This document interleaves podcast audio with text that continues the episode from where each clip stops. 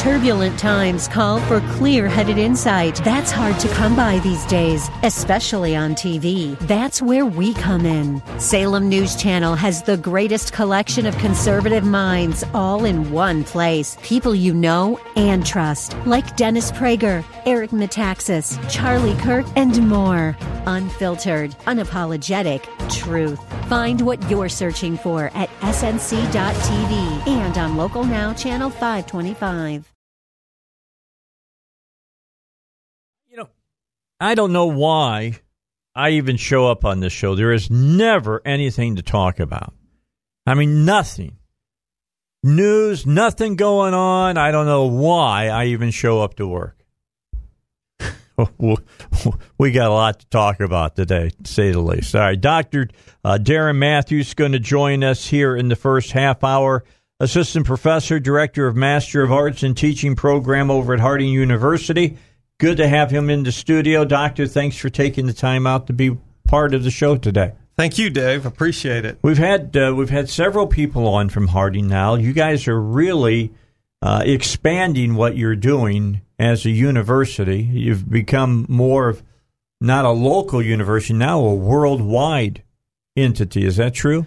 Uh, that that is true. I mean, we're um, we're covering Arkansas, we're covering our nation, and we're covering our world. We have campuses all over the world. Yeah, people think that the only people who know about Harding and Searcy, Arkansas, is people in Arkansas. You are so wrong. they know about this university everywhere. It, it it has a great great pedigree that a lot of people follow up with. You're going to come in today and talk about the Master of Arts in Teaching or the MAT program. I'll just I'm going to turn it over to you. You tell us what this is all about. Well, I appreciate it, Dave. It, uh, it's it's new to me. Uh, I joined the College of Ed at Harding University in June. I've been uh, 28 years in secondary education. Um, the last 14 years, I've been a high school principal and an opportunity came up uh, that I got to join the College of Ed team and direct this Master of Arts in Teaching program. What is it? It is an online program for candidates. Now that's a key, Dave. It's an online program. Yeah, that means you don't have to come to Searcy. that's exactly right. We can uh, we can connect from all across the, the state of Arkansas. So it's an online program for candidates who hold a bachelor's degree. And these candidates are seeking licensure while earning a master's degree.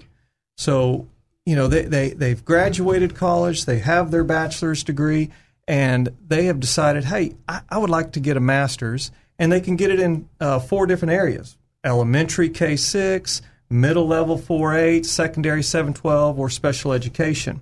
And with my program, they get licensure, a teaching license, a standard teaching license, and a master's degree. Uh, with that master's degree, a lot of times schools will bump up their salary two, three, five thousand dollars for having that master's. Um, it's a program that teaches pedagogy to the student. It's it that is teaching the method and the practice of teaching. We're not teaching content. The student already comes with the content, um, and uh, they they prove that through their bachelor uh, undergrad work. Okay, so go into that just a little deeper. This is going to teach. I mean, you may have your bachelor's degree in any area. That's right. Now so, you decide you want to go into teaching, right? That's right. So who does this um, who does this type of program appeal to?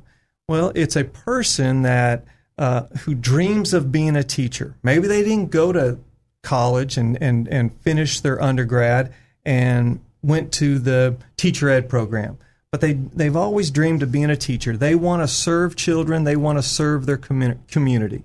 It's a person that desires a career change. Maybe they're a banker, a lab technician, a musician, a data analysis, an artist, maybe a radio host. You know what? What it what it it doesn't matter. They you decide, don't want me teaching your kids. well, I'm just telling you, you don't want me teaching your children. Isn't that right? I mean, yeah. speech, communication class, you know, who knows, Dave? We, we, you, would, you would be great. Um, and so somebody who's seeking a career change, maybe it's also um, somebody that's already in a school system, but they're a parapro, a paraprofessional. Maybe they're a substitute teacher. Um, maybe they are a volunteer coach, something that they want to um, increase their salary. They want to go full time, and they dream of having their own classroom. They dream of ha- having an impact on students. I mean, this program, you think about it, it can impact the individual, our listeners out there. That individual say, you know what, I do want to become a teacher.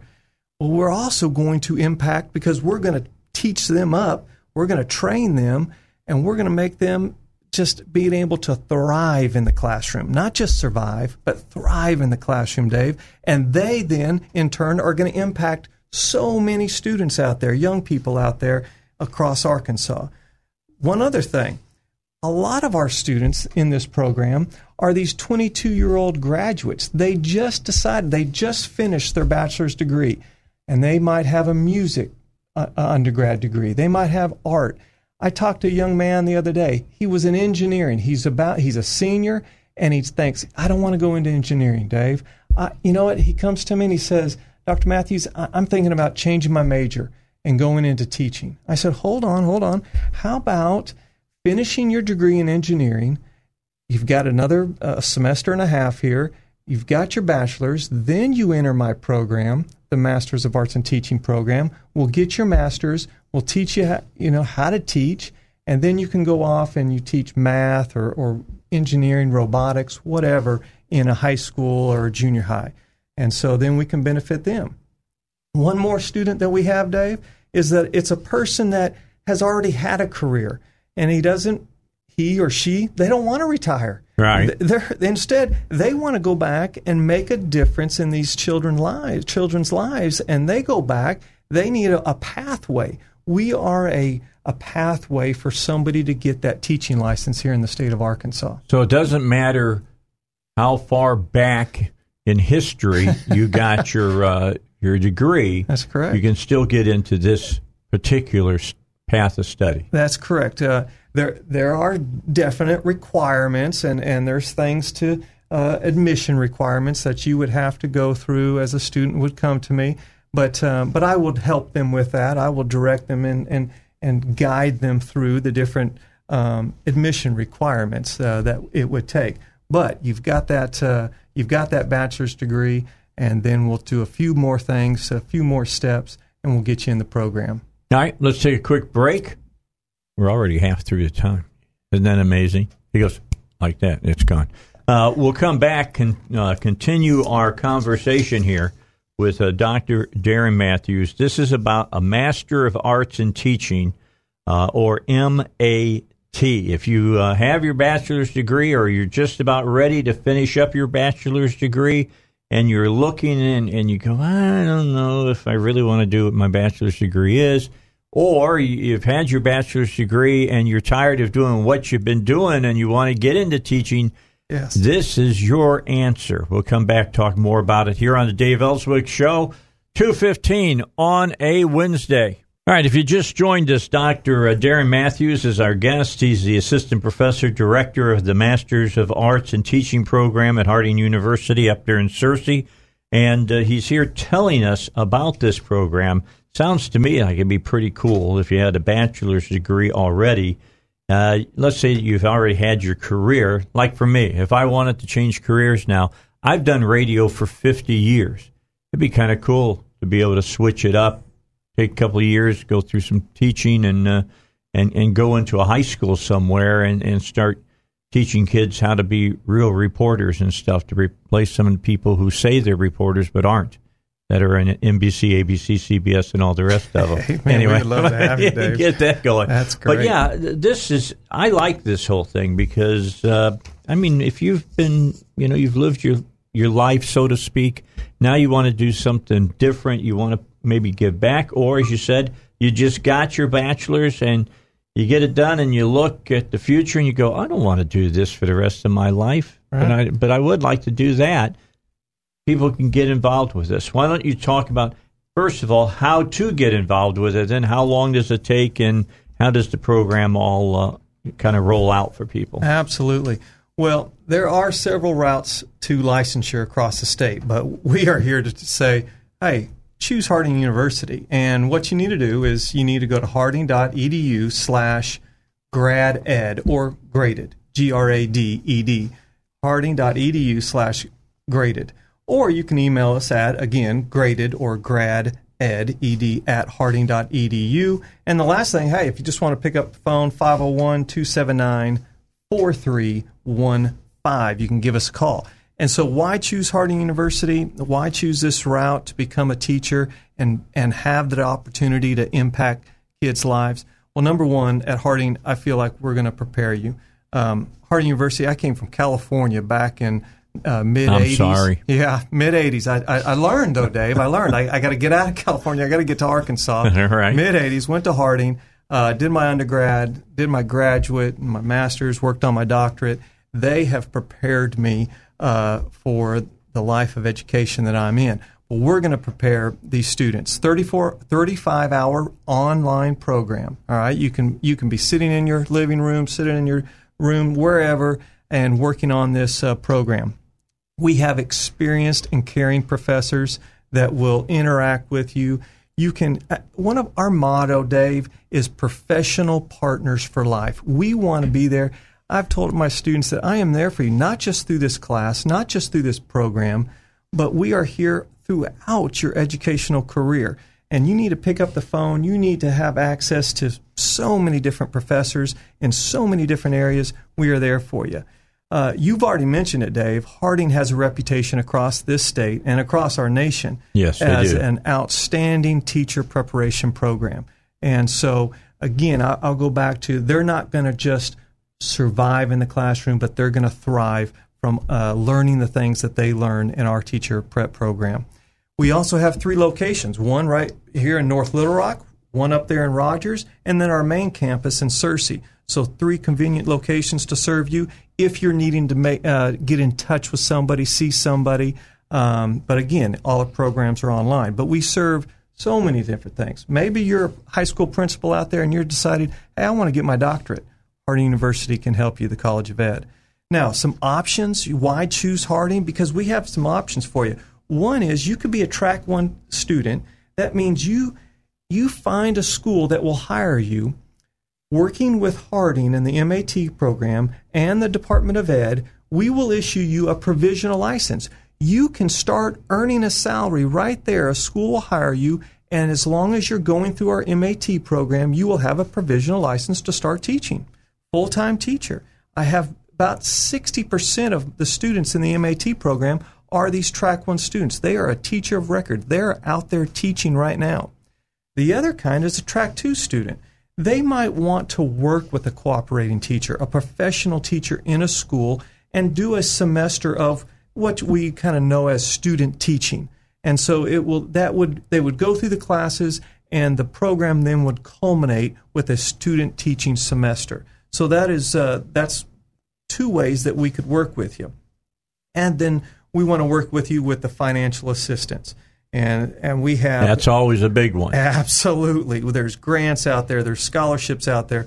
Some schools do offer loan forgiveness programs that you're going to get hired on there. A school, a, a school district would have a loan forgiveness program. But we would also, we also knock off 40% off of graduate tuition. And then, just because of for our listeners today, Dave, any listener out there, I'm going to offer first course free. All right, their first course free. You just mentioned this radio broadcast. You mentioned my name that uh, Dr. Matthews was talking about the MAT program, and I would like to sign up and have my first course free. That's that's a three hour course that would be free. Now there are some other admission requirements. Obviously, we talked about earlier. You've got to have a bachelor's degree. And there's a few other tests that they would have to take to get into the program, and you would apply to the program but once you get over those hurdles, then right here, I've got the sheet of paper that uh, you contact again us at either the phone number 501 279 4315 or go ahead and email us. Email us at graded or graded at harding.edu. Look for the MAT program and get in touch with us. And the last thing is our website. Go to our website, harding.edu slash graded any of those ways, you can connect with somebody and you mentioned, hey, Dr. Matthews mentioned a first course free. I want to take them up on that and we can help you out. Last thing I want to uh, mention to you, Dave, is that our, our, Arkansas is doing a great job. Um, ADE, used to, what, what we know as the Arkansas Department of Education, they have changed their name to DESE. That's the Department of uh, Elementary and Secondary Education. So they go by DESE now. But they have put something out. Charlie Krausen has put something out. Become an Arkansas teacher. It's next week, Dave, Tuesday, October 1, at the Crowne Plaza Hotel right here in, uh, in Little Rock. There's probably. It's over on uh, what Shackleford, right? That's correct. There's probably 20 different institutions across the state. There's going to be several different routes to licensure. People there talking about their programs. We're looking for people that are wanting to complete their degree, a degree completion program, which Harding also offers, or to get into this non traditional licensure. That's what my program is. It's an MAT program. You come there that night, the time is from 3 to 7, all right? 3 to 7, and we'll have vendors all set up. Again, the Department of Ed is doing a great job promoting this. This is one right here that they will have on Tuesday, October 1, 3 to 7, Crowne Plaza Hotel. They are looking to do this regionally throughout the state. And so continue to look for uh, these fairs popping up just to try to help people find the routes to licensure, getting into the classroom, impacting those students of Arkansas that we know and love. I mean, information is probably the uh, the number one thing that people are looking for. How do I do X, Y, or Z? Correct. Absolutely. So that's what you all offer. While we got the moment, let's talk a little bit about online classes. It's not like it used to be where you'd go on and then there was a taped lecture that you sat and watched, and then you'd take a test on it and you'd send a text uh, test in or whatever. That's not the way that uh, online classes work now. No, sir.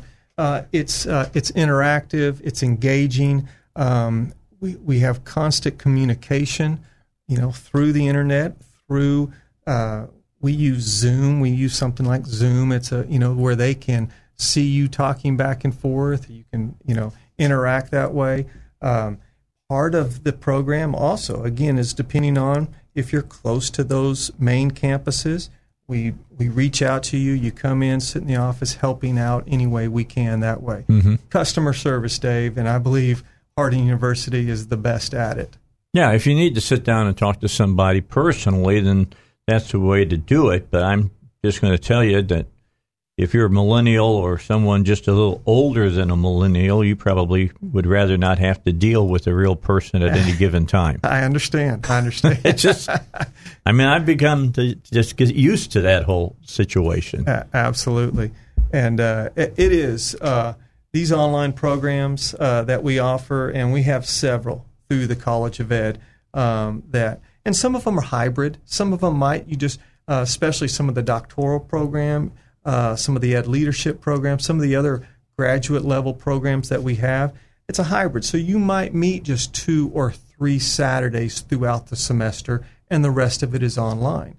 And so uh, there are many opportunities uh, for our students out there, uh, for the people of Arkansas uh, I hope that you will think about uh, the career in education and helping students, whether it's special ed, elementary, um, you know, high school. If, if, you can handle the teenagers, you know, they need some people yeah. that are ready to step up, partner with them, engage them, and walk with them on their journey. All right. So uh, again, what's the phone number and what is the uh, uh, email for uh, Absolutely. folks to go to? Hey, just pick up uh, the phone and call 501 279 4315 is the phone call. And then you want to go ahead and go to our website. Our website is harding.edu slash grad ed or graded, G R A D E D. Or just go ahead and email us, graded at harding.edu. That's our email, G R A D E D at harding.edu. And again, mention my name Dr. Darren Matthews mentioned this first course free, and we'll get you into the program and get you on your way to becoming a teacher here in Arkansas. And then lastly, don't forget about becoming an Arkansas teacher. That meeting is Tuesday of uh, next week, October 1st. Yeah, October 1st is next Tuesday. Yes. Uh, 3 to 7 p.m., and it is at the Crowne Plaza Hotel right here in Little Rock over on Shackleford. Doc, it's uh, great to have you with us. Thank Appreciate you, you, coming by. Outstanding. Uh, I'll have you back on sometime, and let's talk about uh, coaching women's sports. Absolutely. Uh, he's got he's got the, the big belt, the championship belt from over at Harding with the uh, girls' high school uh, over there. That's Thanks right. so much for being on the show today. Let's get to the news, find out what the Democrats are up to here on the Dave Elswick Show. All right, back with you. Everything is uh, going well on my end. How about yours? Are you upset about what the House is doing, the Democrats? You know, I say to folks that are all upset about it, what did you expect them to do? Of course, they were, they've been wanting to do this since the first day that the president put his hand on the Bible and took the oath of office. This is their their end game that they're getting into now. They're going to do it right now and uh, try to make sure that uh, one that that Trump doesn't get uh, reelected, two that he's totally destroyed, three that the Republican Party is destroyed, and uh, four that they nobody will be able to ever challenge them again. Here's what I think is going to happen: one, Joe Biden. Uh, this is a can of worms that he doesn't want to get into. Later on in the show, about five o'clock hour, when Robert Steinbach joins me, I've got a piece of uh, audio that you'll be interested in hearing. Uh, when this whole thing about Hunter Biden uh, was being questioned when Obama was president. Oh, what you know? You didn't know this? Yes, I have. I have uh, the audio from a press conference, and uh, the Secretary of State was being asked about it. And we'll be playing that for you during the five o'clock hour of the show today. So that's number one. Number two, uh, Newt Gingrich came out and he said that the Democrats evidently didn't learn anything from the impeachment that the Republicans did of Bill Clinton when President Clinton was. He says, here's what is going to happen, Nancy Pelosi. One, you will lose more seats in the House than you ever thought you were going to lose. Number two, you will lose the gavel that you so desperately want to hold on to. And number three, you are going to reelect Trump for another term. That was uh, what he had to say. And I, I agree with what he's saying. I think this is going to be a big exploding cigar for the Democrats. You ever seen? You remember those pictures they used to have of exploding cigars that showed the guy boom, he'd go off, and he had this uh, shocked look on his face, and he had like black powder all over the bottom around his lips and everything. That's exactly what's going to happen uh, to the Democrats.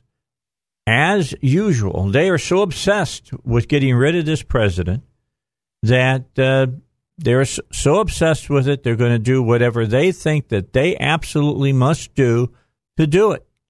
Problem is, they forget there's more people involved than just them. It's called the electorate.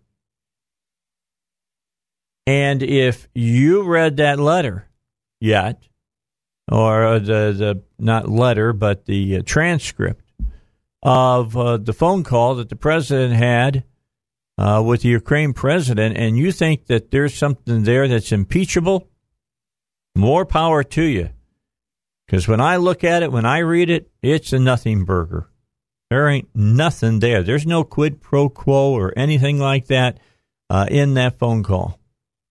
That was a, a, question that was asked of the president of the Ukraine, and rightly so. When you go back and you see since 2014 and the Obama administration did nothing about it, that uh, Hunter uh, Biden has been uh, involved in things in the Ukraine that he shouldn't, and he was he's been using his uh, being the son of the vice president to his advantage. Just saying. So uh, Senator Graham today talked about that, and uh, you know everybody, the, the, mainstream media now is is you know putting their hand up. You know, don't look over there at Hunter Biden and uh, and uh, you know the the vice president. There's nothing to see. There's nothing to see. Yes, there is a car wreck there, but there's nothing to see.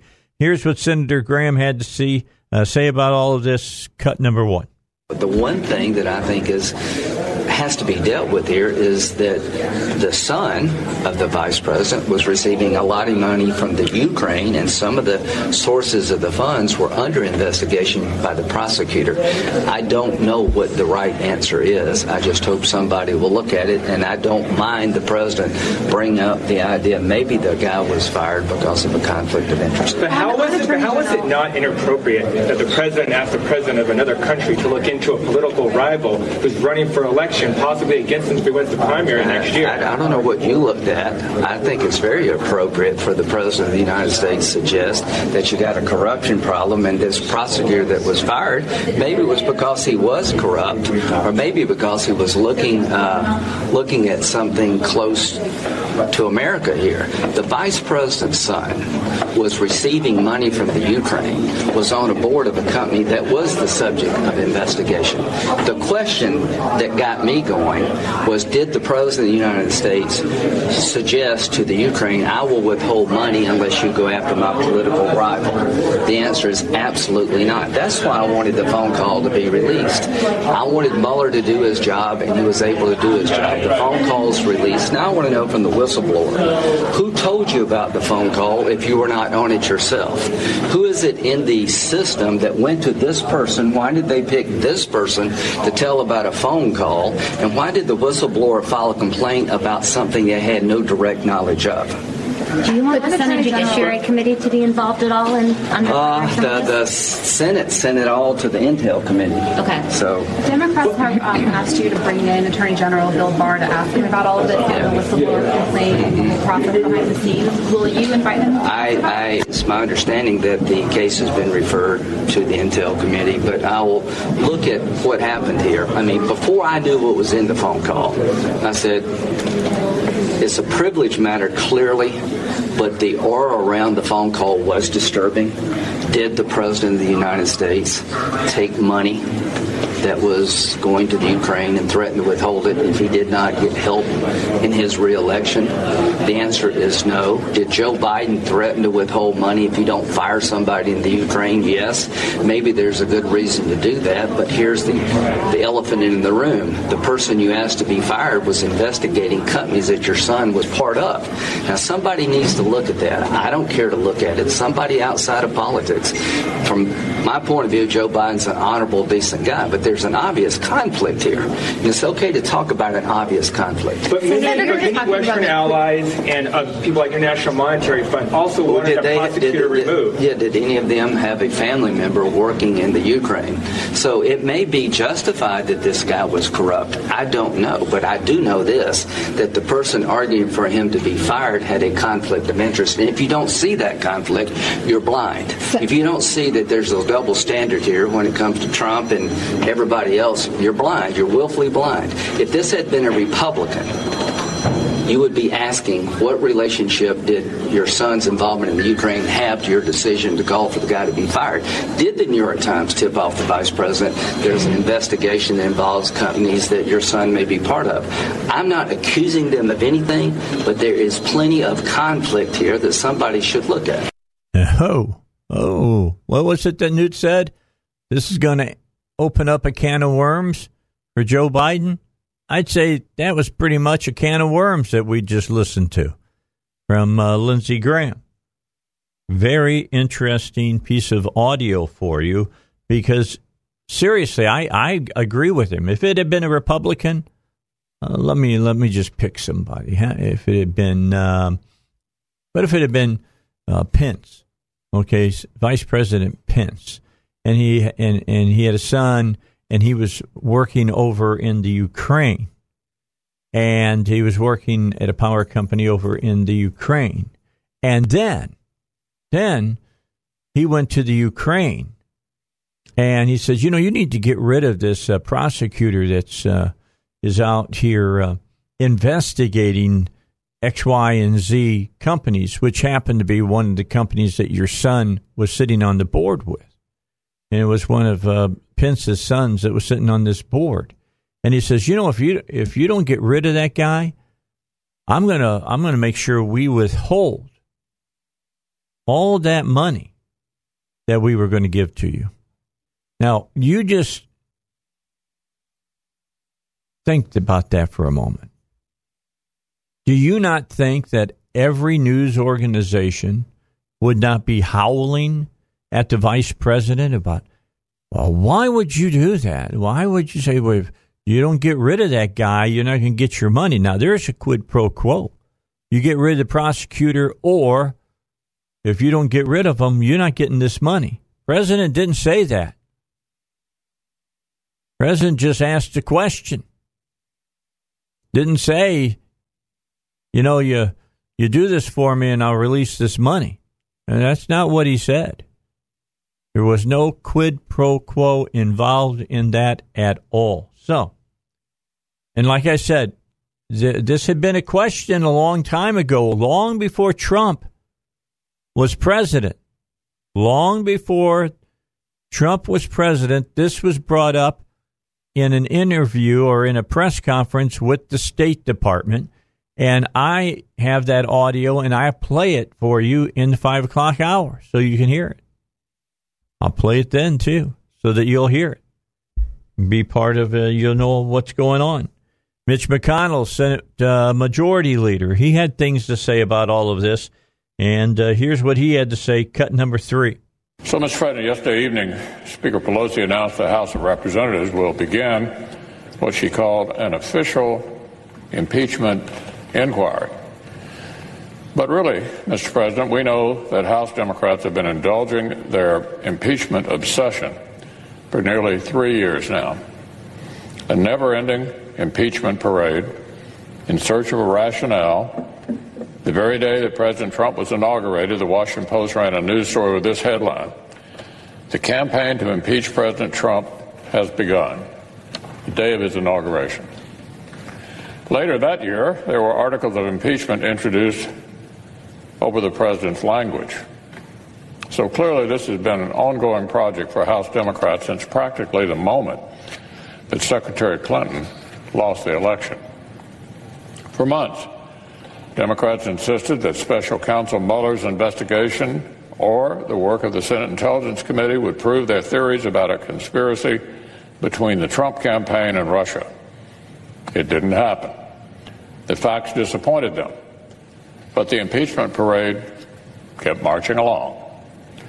And yesterday, even though bipartisan committee investigations into the new whistleblower allegations are underway, and just hours after the president offered to publicize the details of his phone call with the president of Ukraine, the dam finally broke. Speaker Pelosi couldn't hold back the far left any longer. Before any of us even had the facts in hand, she caved to the left and announced an impeachment inquiry. If this all sounds familiar, that's because at the time, literally one week ago, the same Democrats were shouting about impeaching Justice Kavanaugh. That rush to judgment was on the basis of a sketchy story in a major newspaper that promptly had to publish an enormous correction. But one week later, here they go again, threatening impeachment without the facts in hand. So, look, Mr. President, Senate Republicans support the established proper procedures for considering this whistleblower report. And in the meantime, while our friends across the Capitol rush to judgment and dive deeper into their nearly three year old impeachment addiction, we'll stay focused on the American people's business. All right. That was Mitch McConnell today, and he was right. He was right on about what he had to say. We've got uh, 12 minutes till 3. Let's take another break. We got to get our final break in when we come back. I've got Newt Gingrich. He's got things to say about this as well here on the Dave Elswick Show. All right, got about seven minutes till three o'clock. Uh, the president is supposed to take questions here in just a few moments. When that happens, uh, we'll bring it to you live here on 1011 FM The Answer. That's what we do, and you'll be able to listen to what the president has to say. It's about the whistleblower report that's being released. Newt Gingrich had things to say about all this. You know, he went through this back in the 90s with President Clinton and the impeachment in the House. Cost the Republicans House seats. It cost the Republicans the speakership. And uh, Clinton went on to win re election.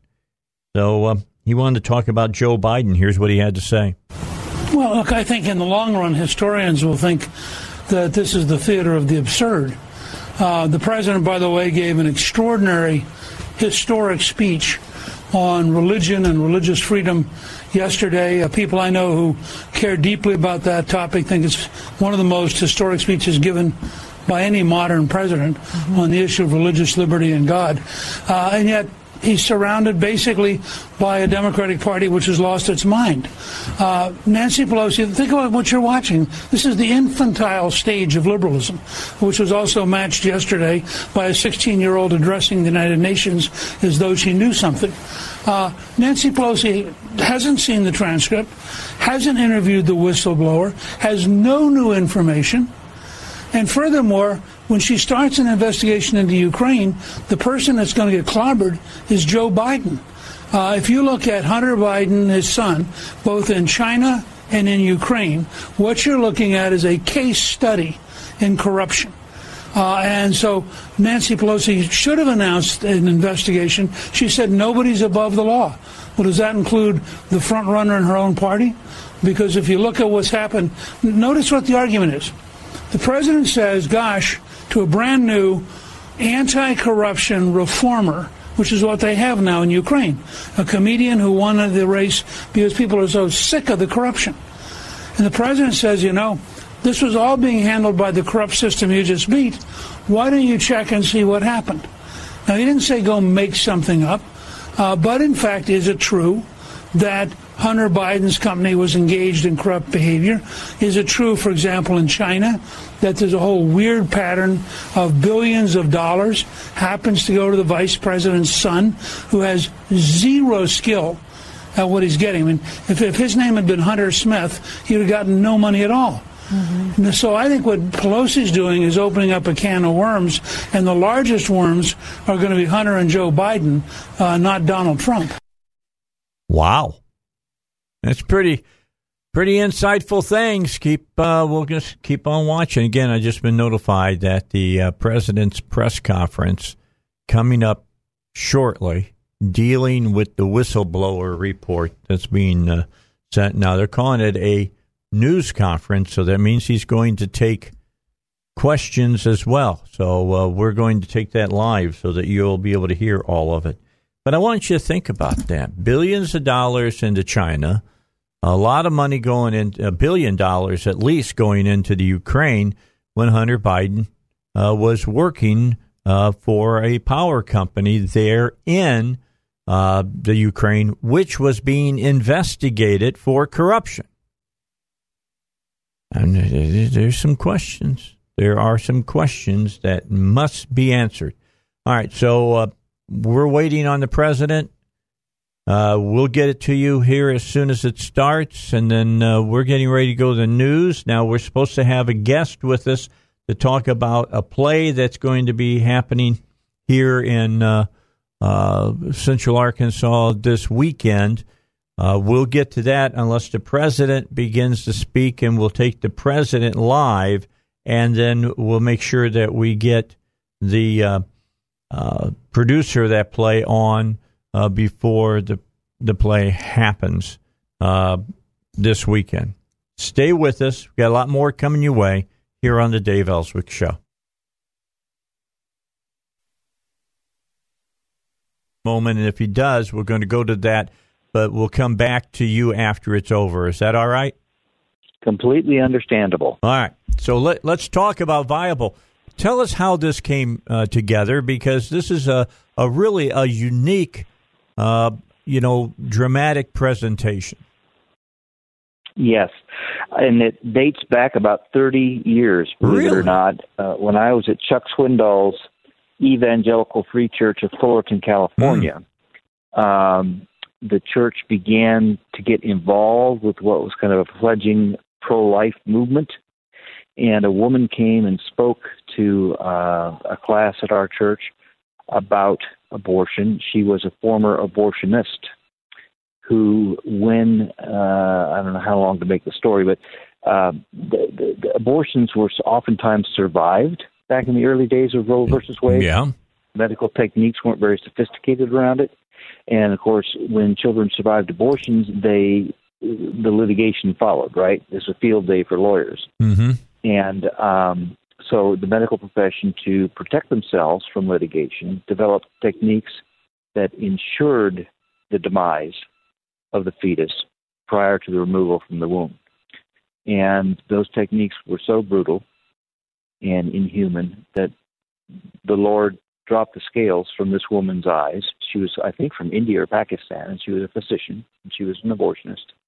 And she all of a sudden saw what she was doing and how brutal it was. There's a line in the play um, about how if the techniques used to dismember fetuses and remove their corpses from the womb were used to execute the most heinous criminals on the face of the earth, the public would never stand for it.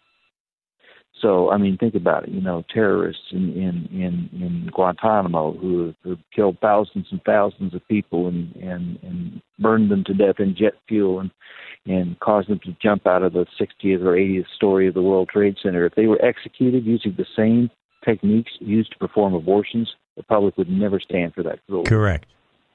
And so she realized that and that that's that was part of the inspiration for why that line is in the show. But I've had this on my heart uh, for 30 years that that wow. the entire abortion industry is predicated on a lie.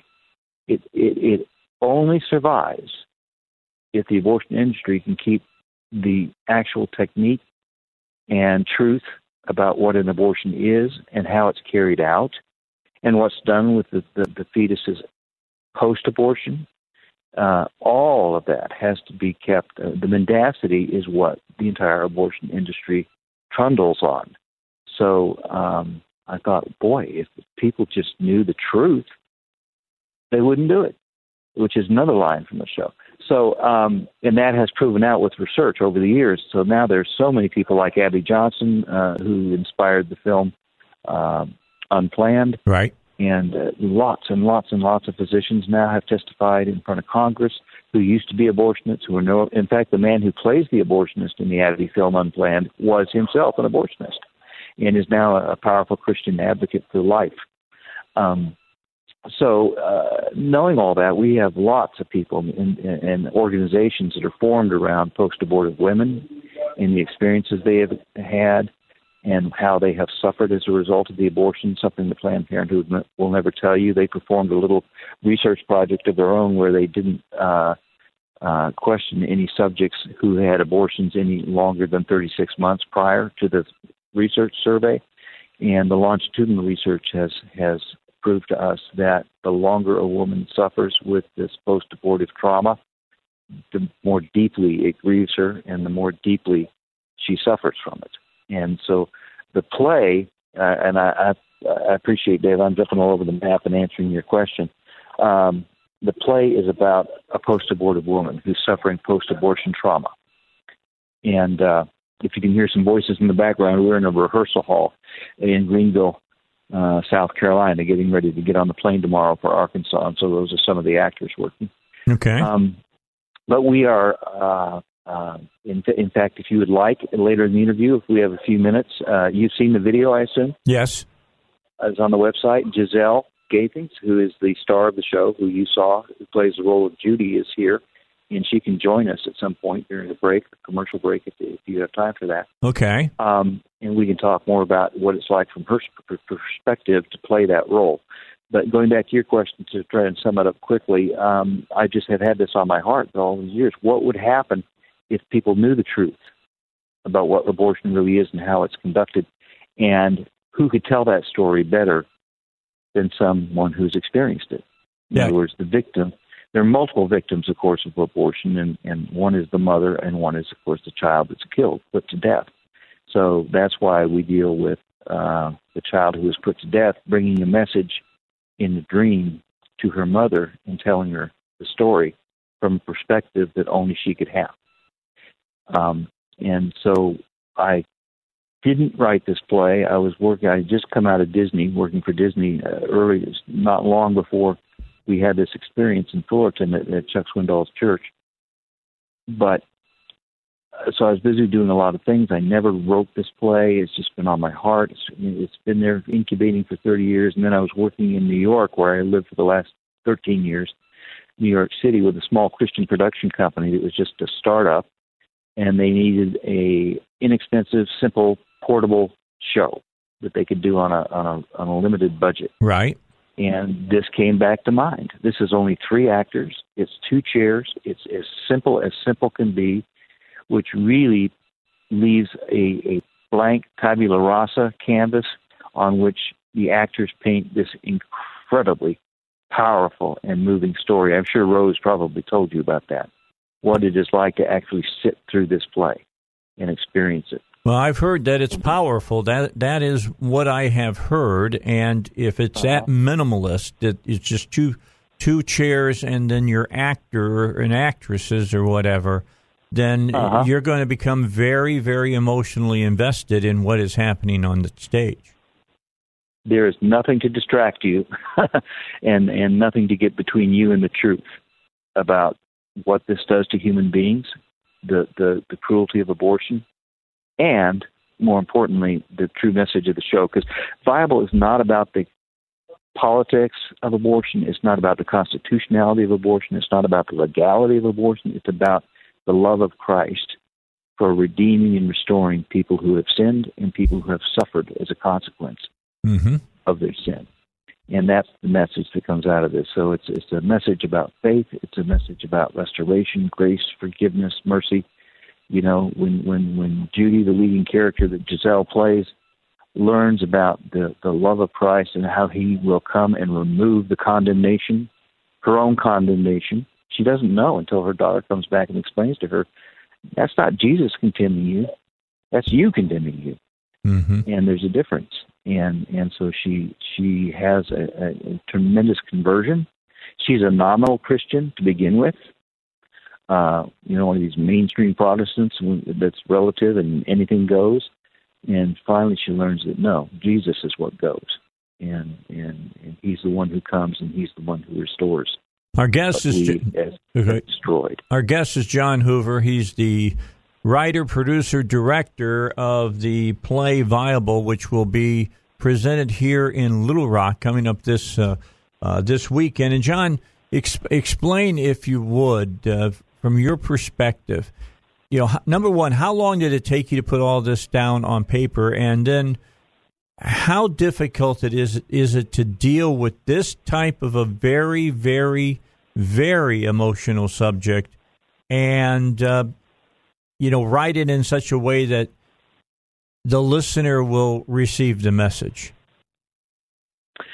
Great, great question, Dave. Um, we have at every performance, and Rose might have told you this as well, uh, prayer partners and women who do counseling in primarily in crisis pregnancy centers for post-abortive women. Uh, people who teach courses like Forgiven and Set Free for this exact purpose to help women be liberated from uh, this guilt, the shame, the the sorrow of, of what follows this. I mean, women. Uh, I mean, it's common sense, and this is also in the play where Judy says, you know, women grieve a lifetime if they have a miscarriage. Women grieve a lifetime if uh, they have a stillbirth, right? So how could I believe those Planned Parenthood counselors when they told me that I would have no regrets after I abort my own baby? I mean, it just defies common, like so much of the abortion argument, it defies common sense Yeah. and there's a lot of that in the play as well. So um, we, I wrote it. Uh, I just wrote what God told me. I, you know, I don't like to when people really compliment the script and the dialogue and how powerful it is. I just say give credit to God. He wrote it. I was the scribe. You know, I sat at the keyboard, but but He inspired this, and and truly, I have to give credit and glory to Him for this message, and it does powerfully impact people. And we do have people there to pray with women who are powerfully and emotionally impacted when they see this and experience this because it brings things out in them that they have never dealt with uh, for many, many years, sometimes several decades. Um, and that's the report we get, and that's the validation to know that, that that that God has put the right message here and has put it down in the correct way, and that these performers are performing it in the correct way is that women who are post abortive, who have sometimes had multiple abortions, come up to us and tell us that this was their life, that they just watched their life um, on stage. And it's, and it's enormously moving and it's a powerful testimony and, and nobody can leave without understanding how marvelous and amazing God is and how faithful He is to His promises, even when we can do something as abhorrent as abort a child.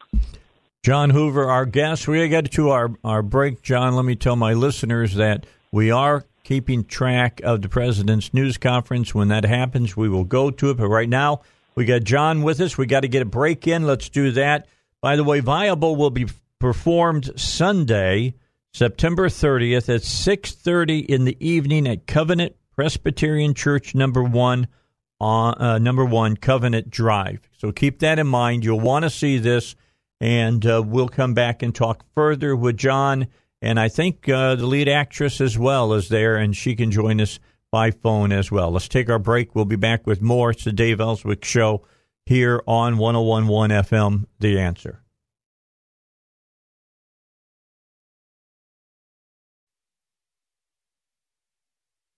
All right, we are back, and uh, we understand that uh, John Hoover is with us. Well, I think we just disconnected him. Hello? You got it? Okay. Are you still there, John? We lost him. Okay. John, yeah, Giselle's here. John must have I think you got disconnected. Okay, we'll go back and get him again. John is uh, my John is working on that right now. Giselle, thanks for joining us here on the Dave Elswick Show. Tell us a little bit about how difficult this part is to play. It it has it's been a very All right, we got to reconnect everybody, so we'll we'll get that taken care of, and uh, come back and and we'll get everybody on, and we'll talk about this uh, with folks. Hang with me now while we while we get that uh, worked out over on the other side. They're taking care of it right now, so stay with us. The Giselle Gatherings uh, is uh, going to be back with us in a moment, and so will John Hoover. He'll be on. We're talking about a play. It's called Viable, and it is about a woman who has an abortion, and uh, she is visited uh, by her child about what uh, has happened. So uh, I understand that the the day that I gave evidently was wasn't uh, correct. So uh, thanks, John. Appreciate it. Anyway, they're getting they're going to get Giselle up on. John's ready. Okay, let's get Jo- John. I want. Evidently, I said the the time that I have is September 30th at six thirty. You're saying that that's not the time. Okay, so uh, I'll run down the dates. I mean, uh, Rose Mims, who, by the way, has just done a magnificent job of bringing this tour to Arkansas and making sure that it's landing in all congressional districts of that state. Uh, we'll be in Springdale at St. Raphael Parish Hall on September 27th. That's this coming Friday Okay. At uh, at uh, 7 p.m. Then we move over to Jonesboro Saturday night, the 28th, at Okay. 7 p.m. at Awaken Church in Jonesboro. Great. And then we come to Little Rock on the 29th. 29th. At 6.30 p.m. Yep, that's Sunday night uh, at Covenant Presbyterian, which I understand you're familiar with. Yes. yes. So, um, so you're a pillar of Covenant Church. And then we go down to Texarkana for 7 p.m. Monday night at Oak Lawn Baptist Church. Okay, so we're So, we're all we're days. all set. So I said September 30th is September 29th at uh, six thirty uh, p.m. All right, you need to pull down that. I'm hearing the dial tone, guys. Thank you. All right, they're trying to get Giselle back on the phone, John. Just so you'll know, I don't know. They're they're having some problems, but they're working on it. Okay, so September 29th, So- six thirty at Presbyterian Church, number uh, one Covenant Drive is Number one gotta be. Covenant Drive. Yes, sir. Good. We got that. And we were really looking forward to it. Well, yes, I'm, I'm looking you. forward to to it, and I'm looking forward to getting Giselle back on uh, Okay. here because I had asked her how difficult it was to play this part. You you tell me a little bit. Oh, I'm going to yeah. jump in on this because I'm going to assume Giselle has not undergone an abortion. How difficult is it for somebody who's never done that? And I understand that they're an actor, but still, it's uh, that's that's an awful deep area to have to go to. Let me let me answer the. Just as I begin to answer, just let me, if I can quickly plug the website. Sure. Viableplay.org. Viableplay, all one word. Viableplay.org. You will you can see videos of Giselle doing this. Okay. and, and uh, trailers and audience reactions and things like that. Now, the reason I mention that is because it'll help people understand. Uh, Giselle, uh, if I can tell stories out of school, is one of the most talented women I've ever worked with, and and I say that because in acting, what we look for in performers is something called range Mm-hmm. How you know, like you look at Dustin Hoffman, he can be Ratso Rizzo or he can be Tootsie, you know, and Yeah. that's range. Um, she goes in the play. The play has a, a character arc, um, and I could actually put you on a speaker with her, but I, I don't know if that would. Work No, that's all right. Let's we're we're down to about a minute and a half left here, but go ahead. Oh, okay, no worries. Um, what she does as a character is um, John, she John, I have to come goes. in. I have to come in. I have to break off our interview. The President of the United States has just taken the podium. John, it's been a pleasure talking to you. Thank you very much. We're going to have to let John go. Let's go to the President. Secretary General, it's been really incredible what's been taking place, and uh, he's been a fantastic host to a lot of countries. The uh, meetings I had on a bilat or close were pretty staggering. I think we set a new record, but you'll have to check that out.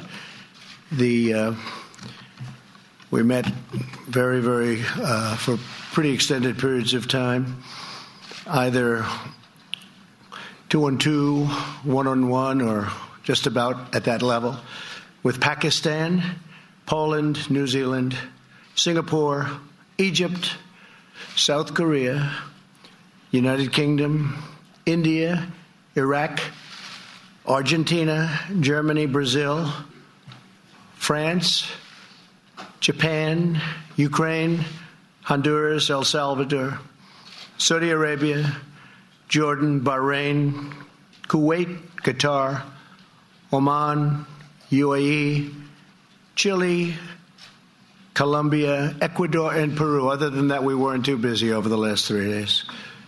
And unfortunately, the press doesn't even cover it. You know, we have we've made some fantastic deals, like with Japan, for farmers. We have a tremendous trade deal with uh, Japan, and uh, that doesn't get covered because you waste your time on nonsense.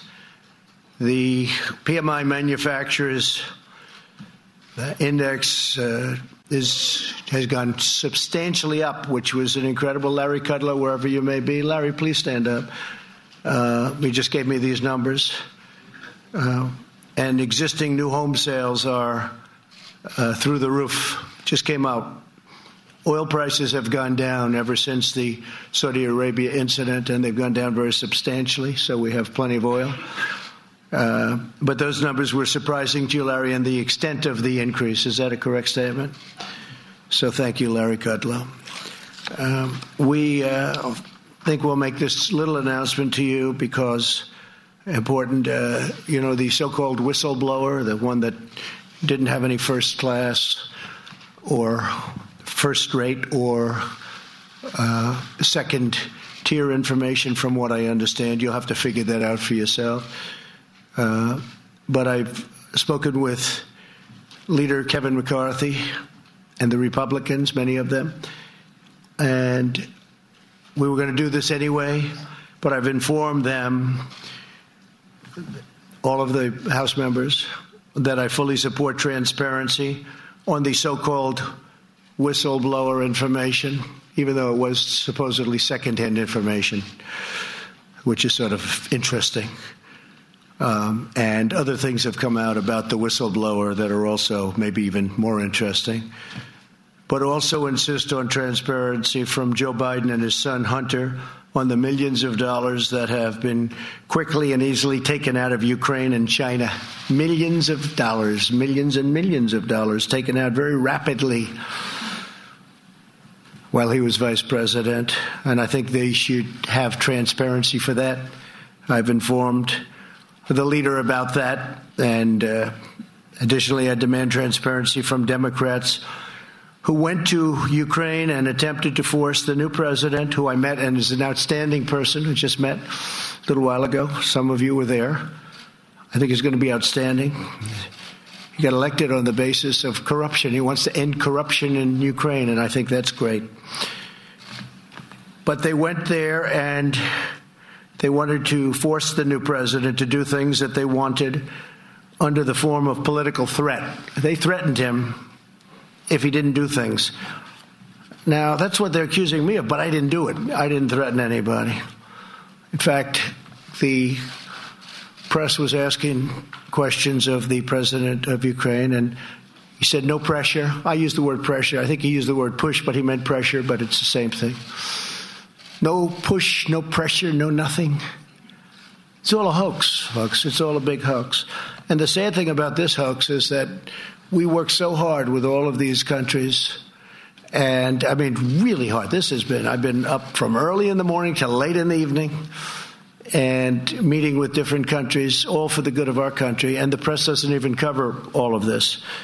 And it's disappear. It's really disappointing also to those countries that are with us and spend so much time with us.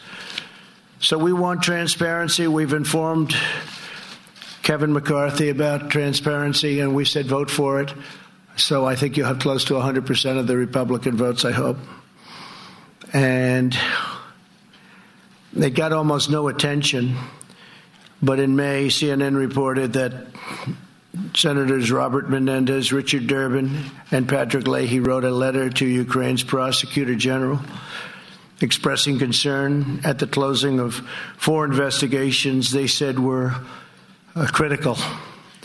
In the letter, they implied that their support for U.S. assistance to Ukraine was at stake, and that if they didn't do the right thing, they wouldn't get any assistance. Gee, doesn't that sound familiar? Doesn't that sound familiar? And Chris Murphy, who I've been dealing with on guns, you know, so nice. He's always, oh, no, we want to work it out. We want to work it out. But they're too busy wasting their time on, on the witch hunt. So Senator Chris Murphy literally threatened the president of Ukraine that if he doesn't do things right, they won't have Democrat support in Congress. So you're going to look all of this up. One other thing, I'm just going off certain uh, notes and uh, elements of what we've been doing over the last three days, but this just came up a few minutes ago. The Amazon Washington Post just put out a fake article that acting director of national intelligence joseph Maguire, who i've gotten to know and he's a tough cookie and i was surprised i was shocked to hear this was going to quit blaming the white house for something that they wouldn't let him talk openly freely. And i was shocked because i know joe and he's tough tough guy. And I was really surprised to hear he was going to quit. Before I could even either talk to him or talk to anybody else, he put out a statement. I, I didn't speak to Joe yet. But he said, At no time have I considered resigning my position. In other words, the story in the Washington Post was a fake. At no time have I considered resigning my position since assuming this role on August 16th, 2019. I have never quit anything in my life and I am not going to start now. I'm committed to leading the intelligence community to address the diverse and complex threats facing our nation. That's from the acting director of national intelligence, a very good man, Joseph Maguire.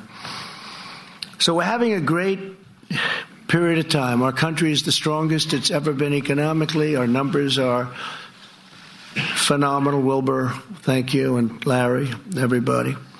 The numbers are phenomenal. Our economy is the strongest in the world.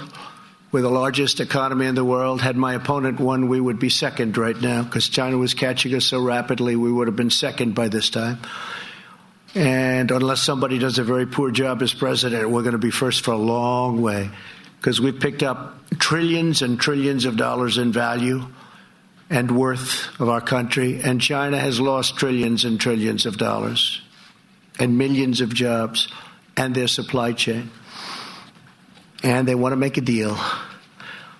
This year, America came to the United Nations stronger than we have ever been before. Since my election, the United States has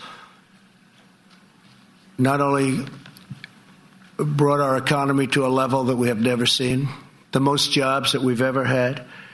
You know, you've heard me say it many times African American, Asian American, Hispanic American, the best unemployment numbers we've ever had, and the most and best employment numbers 160 million, very close to that number, in jobs we've never been anywhere close.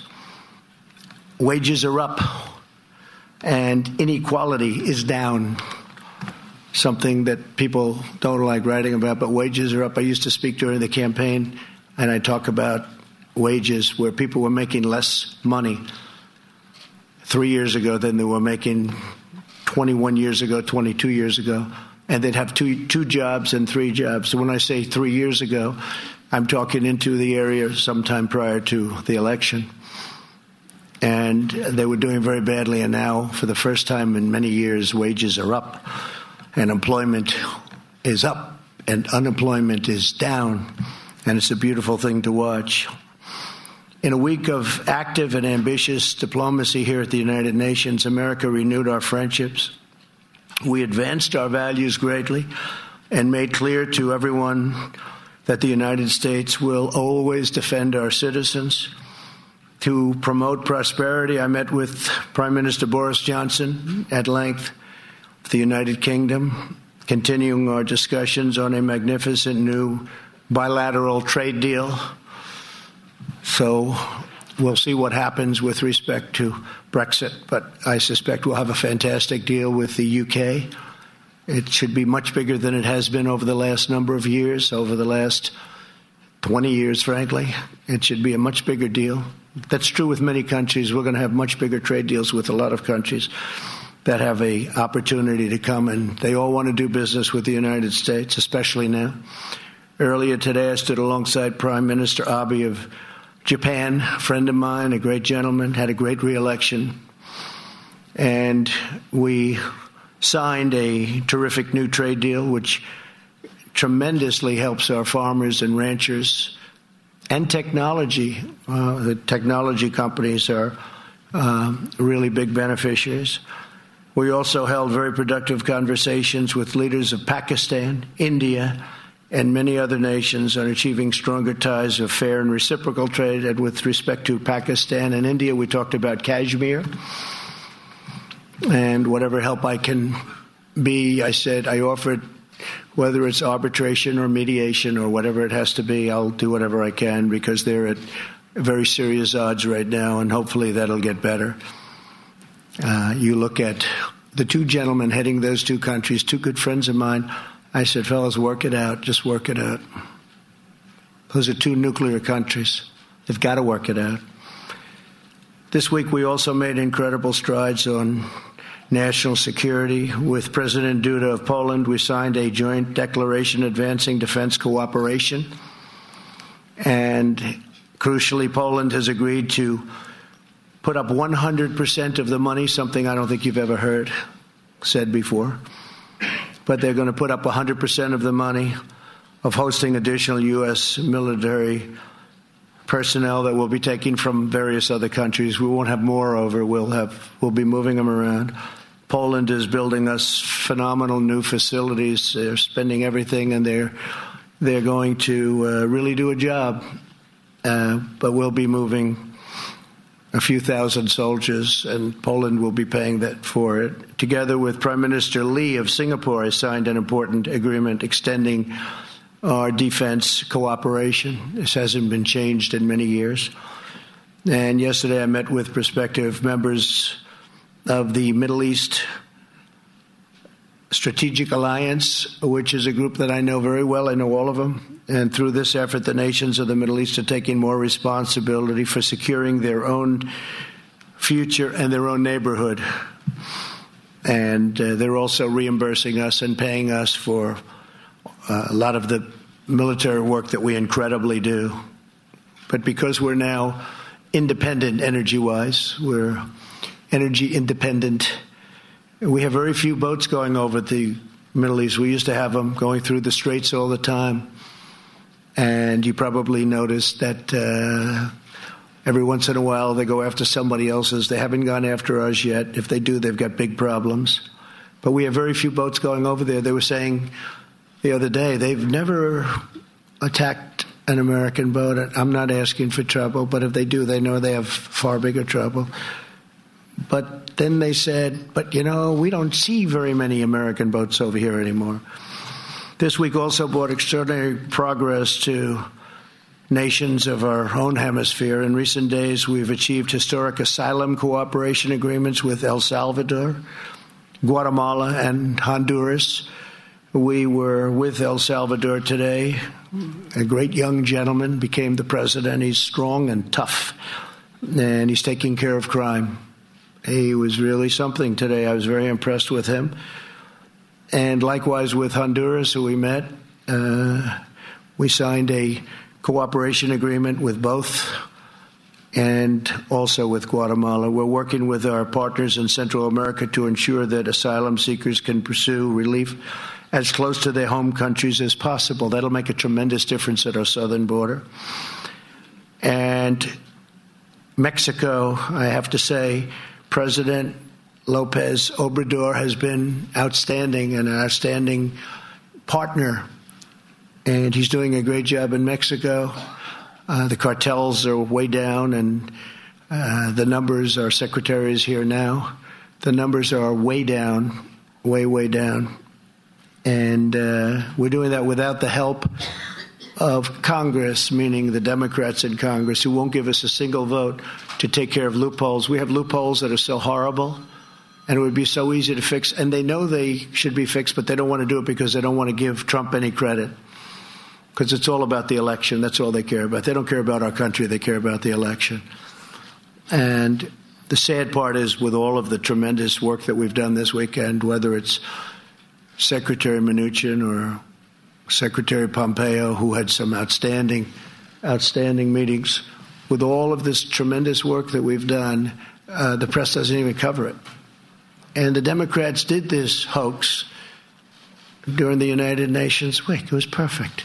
Because this way, it takes away from these tremendous achievements that we're taking care of doing, uh, that we're involved in in New York City at the United Nations. So that was all planned, like everything else. It was all planned. And the witch hunt continues, but they're getting hit hard on this witch hunt because when they look at the information, it's a joke. Impeachment for that? When you have a wonderful meeting or you have a wonderful phone conversation? I think you should ask. We actually, you know, that was the second conversation. I think you should ask for the first conversation also. I can't believe they haven't. Although I heard there's a there's a rumor out they want the first conversation. It was beautiful. It was just a perfect conversation. But I think you should do that. I think you should do, and I think you should ask for VP Pence's conversation because he had a couple of conversations also. I could save you a lot of time. They were all perfect. Nothing was mentioned of any import other than congratulations. But the word is that they're going to ask for the first phone conversation.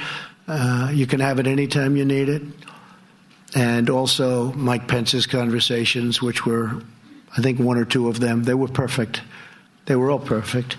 Uh, it's very sad what the Democrats are doing to this country. They're dividing, they're belittling, they're demeaning our country. So many leaders came up to me today and they said, Sir, what you go through, no president has ever gone through. And it's so bad for your country. People laugh at the stupidity of what they've asked for. And here we could do asylum. We could do all of these different things so easily. We could do asylum quickly. We could do loopholes, get rid of them. Instead, we actually make deals with Mexico and with Guatemala, El Salvador, Honduras, and we're doing it with them instead of with our Congress. But we're doing it. We get it done. The wall is being built, by the way. It got little coverage. I went to the border. Uh, it's going up in New Mexico. It's going up in Arizona. It's going up in California. Believe it or not, they really wanted that wall in California and San Diego. As soon as it was completed, they said, We don't want a wall. They were begging me for a wall. I should take it out and move it to another location. We were with uh, the governor, spoke to him a lot, but the governor of Texas, the lieutenant governor of Texas, attorney general of Texas, the senators of Texas, Corn Ted Cruz. And uh, we're building an incredible wall. That's uh, going to, number one, it's going to look great. It's going to be virtually uh, impossible to cross unless you're one hell of a mountain climber. It's very tough. It's going to be very tough to get people and drugs over those walls because they're the real deal. Um, I went to the Secretary of Homeland Security and he got all his people together. I said, Give me four walls, your optimum, every single thing included. And they give me 20% less, 20% less, and 20% less, meaning less cost. They came back, they said, This is the wall, sir. This would be the best. We have the panels on top, which are anti climb panels. I don't know if you noticed the steel on top. We have a different design for a different area, but this anti climb is very tough. They've we had people going out and real climbers telling us which is the toughest to climb, but these are anti climb panels. Very tough to get across. And the wall is going up uh, many miles a week and we hope to have over 400, but maybe as much as 500 miles, which will pretty much do it because you have a lot of natural barriers. You have mountains, you have really rough rivers, you have some really rough land that you can't cross very easily. So they serve as their natural walls. But we uh, will have, we think, over 400, but we could even have 500 miles uh, to combat the malice. And, corruption of both the Venezuelan and Iranian dictatorships. Today, I issued proclamation suspending the entry into the United States of senior regime officials and their families. And further, to promote American values, on Monday, I was proud to be the first president in history to host a meeting at the United Nations. I'm so surprised. First president for this. I can't believe that I'm first. I spoke to Franklin Graham about that. I can't believe it at the United Nations on protecting religious freedom and liberty for people around the world. While some partisans and unelected bureaucrats in Washington may choose to fight every day against the interests and beliefs of the American people, my administration is standing up for the American people like no administration has in many, many years. You forgot the American people. You totally forgot the American people. This week, every every week, I really can say, of my presidency, we're standing up for American prosperity, American security, and the American way of life. And together with our friends and partners, we're building a more peaceful, prosperous, and promising future. We have a uh, tremendous relationship now with a lot of nations that are very happy with what's going on. And that includes in South America, where they've been so helpful, where nobody thought this would be possible. The relationship with Mexico, as an example, or El Salvador, or Honduras, or Guatemala. Nobody even knew about it. Yet we sent them hundreds of millions of dollars.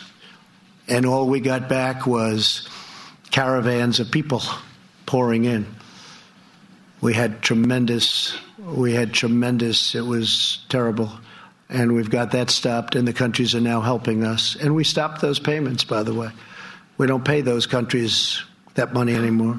But I will tell you, if they're as good as they seem to be, they're really doing a job on crime and stopping the wrong people from leaving and coming to the United States. We'll be helping them a lot with economic development projects and other things. So, with that, we had a tremendous three days. It was beautiful to see. Uh, made a lot of new friends. Uh, I read you a list of all the countries I saw pretty much one on one. and uh, it's been very busy, but it's been very, very fruitful. So we could take a couple of questions. I'd love some questions on some of the things that we accomplished at UNGA instead of the witch hunt, the phony witch hunt questions, which I know that's what you want to ask because uh, it's probably better for you, but it's not better for the country. So maybe we'll take a few uh, a few questions, please.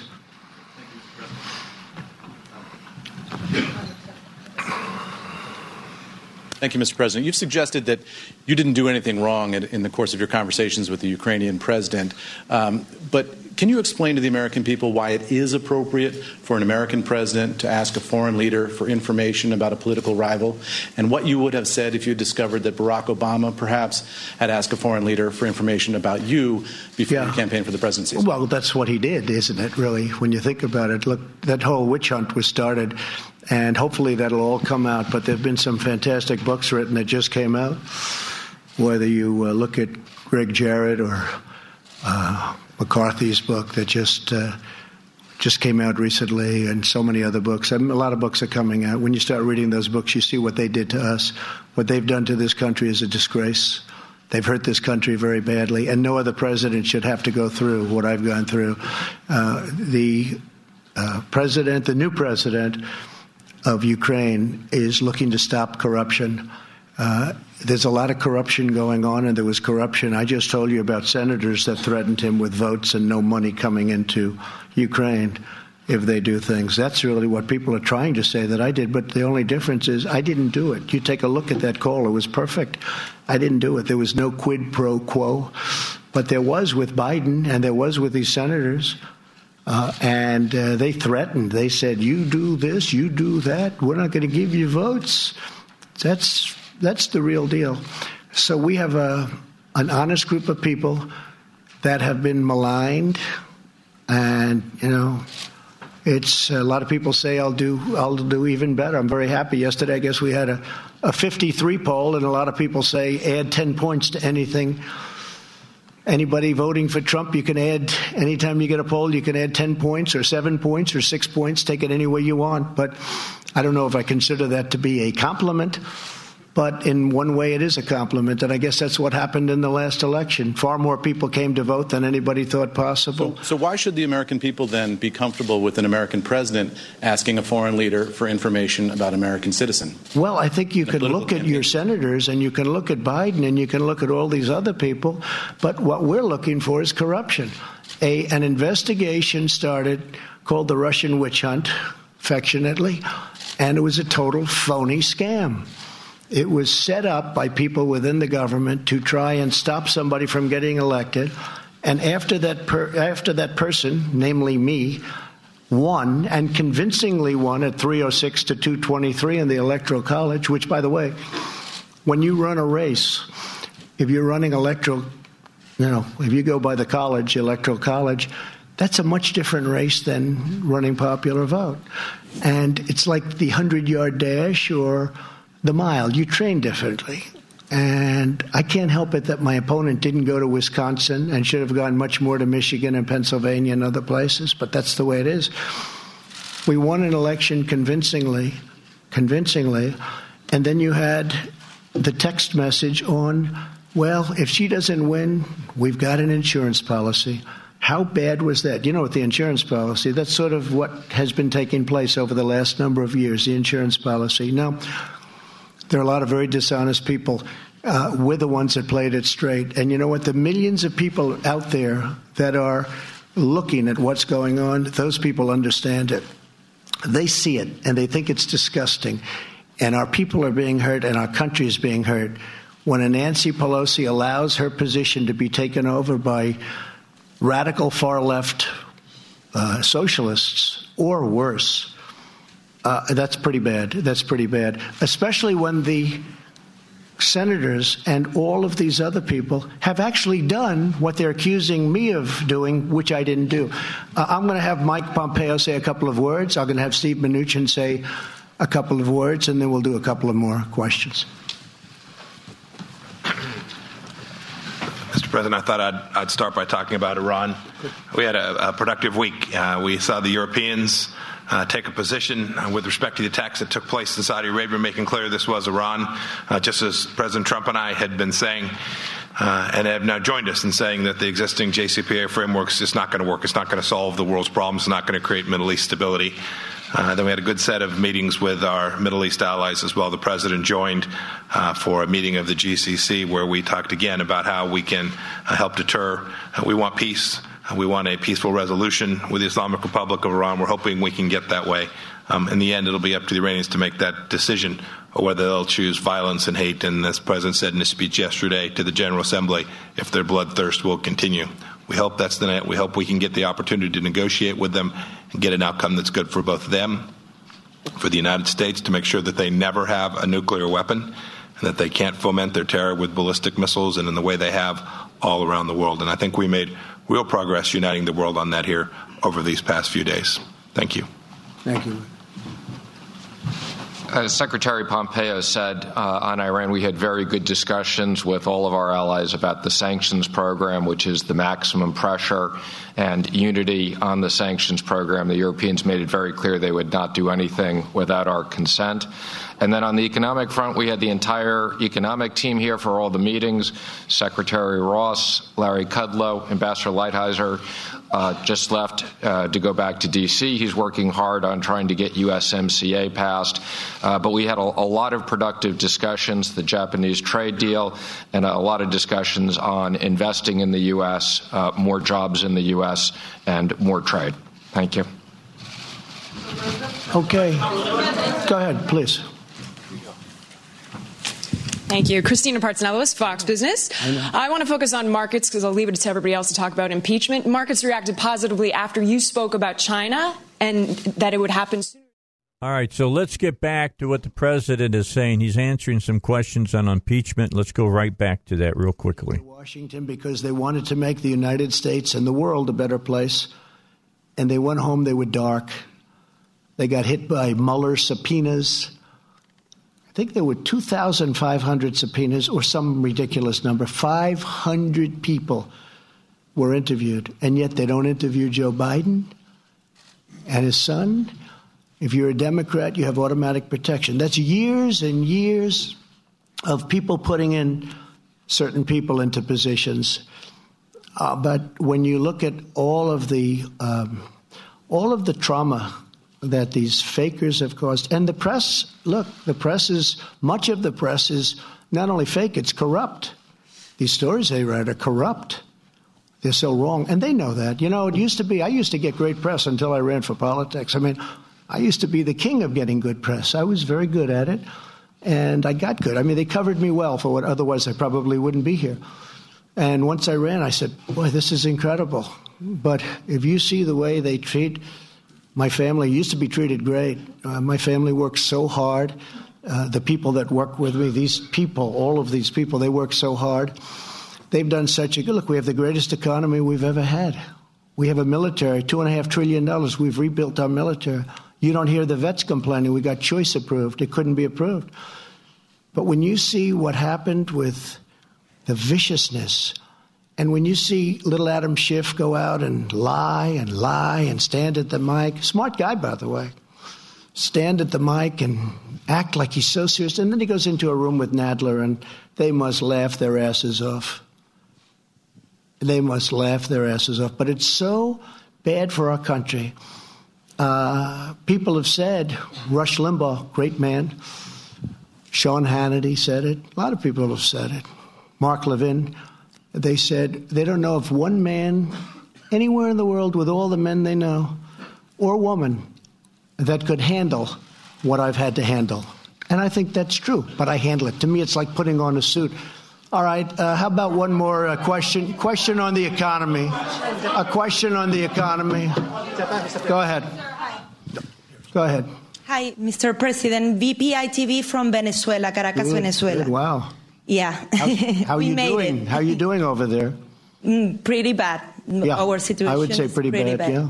Sad. Yeah, but we are fighting. And it was one of the great countries and one of the richest countries not so long ago, yeah. 15 years ago. It's incredible. But we are going to make it. right. I agree with that.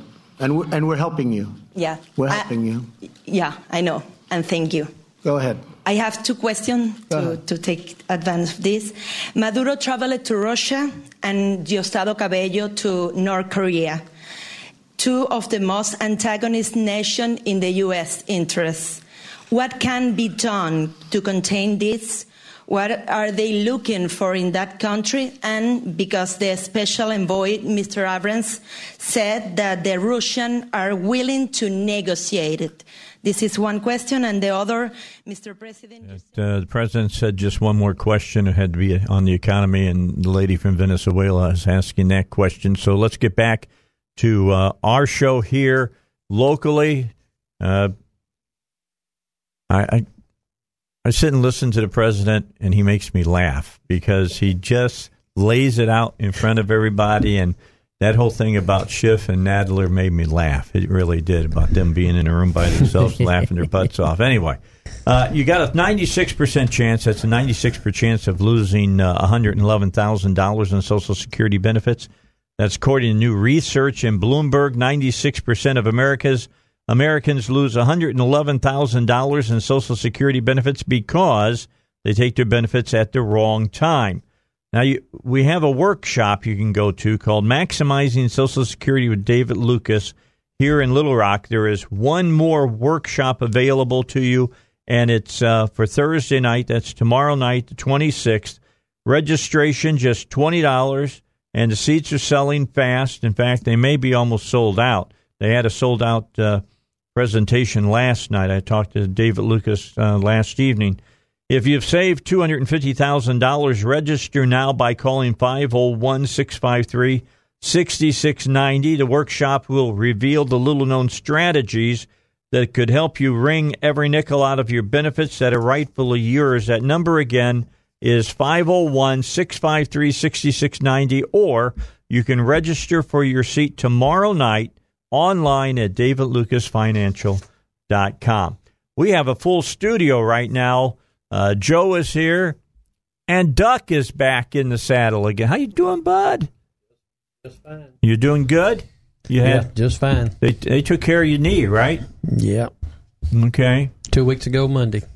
It's pretty amazing, isn't it? Two weeks ago Monday, and you're walking around now. Yeah, with a cane. Yeah, well, I got off the walker today. I don't. I don't see you leaning on it. I just see you kind of using it. You no, know? they they told me it's, it's more for balance than anything. Okay. Just to make sure I keep my balance and you know to make sure that I don't stumble or nothing like that for a while. Well, I, I was glad just to see it didn't have a white tip on it. Because of course that would have meant It you were. don't. meant I you- thought maybe you just had that cane so you just knock people out of the way. when you're Yeah, coming through there, yeah. It's a pretty good idea. Do, do Hope that. It- All right. Yeah, Jerry Roca's here from Bumper to Bumper. Jerry, you brought a special guest in with you. Lean up that mic. Tell us who we got here.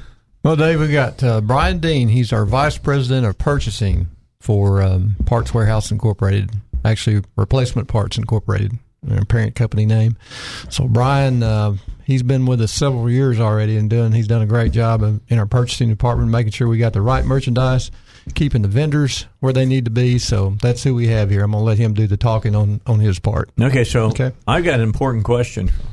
Sure. Last name is Dean, right? Yes, it is. Any relationship No. to the to the actor James Dean? No, my father was James Dean, but not the same. No, one. not the same one. Close. Okay. Yeah. you could only hope. Yeah, the residuals had to have been some kind of money that came down as far as that's concerned.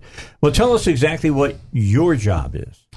Uh, my job is to uh, uh, work with all the vendors, but more importantly, that de- determine what we're going to carry in our stores and our warehouses. So, what's our offering going to be to the uh, to the installer customers we have, as well as the general public. Um, create the philosophies on how we stock uh, certain lines of product, and then we go out and work with the suppliers to get the, the best programs we can get to, to keep us and our customers competitive um, in a very competitive aftermarket. Yeah, I was talking the gentleman that was here last week.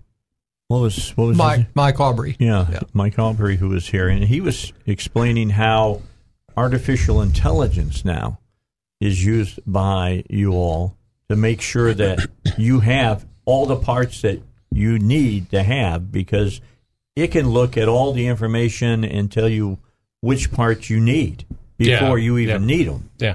Mike's on my team, and he does he does a great job. But uh, for our store inventories in particular, we need all the information we can get to put uh, what we call the most predictive inventory on the shelf in our stores. So when our installer customers call, we've got the part uh, available to sell off the shelf because speed to market or speed to them is is the biggest thing uh, that that defines us or differentiates us from our competitors. Yeah, because the sooner you get somebody out of the bay at their facility, and they can put somebody else in there, they make money and you make more money. But another thing too, Dave, a lot of people don't want to wait till tomorrow. Well, no, nobody wants to. The longest waiting period people want now is six seconds. Yeah, Did you see that? got it done? Yeah. Why isn't it finished already? I mean that, that That's right. They that's want it tough. now. Yeah. That's really tough. So we use information, including you know, we go down to the zip code around our stores to get the uh, the uh, the VIO, which is the the car park we call it, but what vehicles are uh, in that trade area, so we can stock our parts. We get a lot of information on uh, what's the average failure rate on parts, so that tells us you know there's X amount of chances in this trade area that this part's going to fail. Do we put that one on the shelf or not? Yeah, we uh, we talk a lot about bumper to bumper having quality automotive parts. Explain a little bit about the difference between the parts that you would stock and some that they would see online at some of those places or in Oh, some of the discount parts places. Right. The quality of the parts. Online, you see any part. Yeah. Yeah, you don't know what you're seeing online. That's that's the whole thing. There is, uh, you know, we do we do business with 143 different vendors, uh, suppliers of parts, and the first thing that that that we talk about in the purchasing team all the time is our first concern is quality. So there's different grades of quality out there. We prefer name brands. Uh, our customers prefer name brands because they're proven year after year, decade after decade that it's high quality part.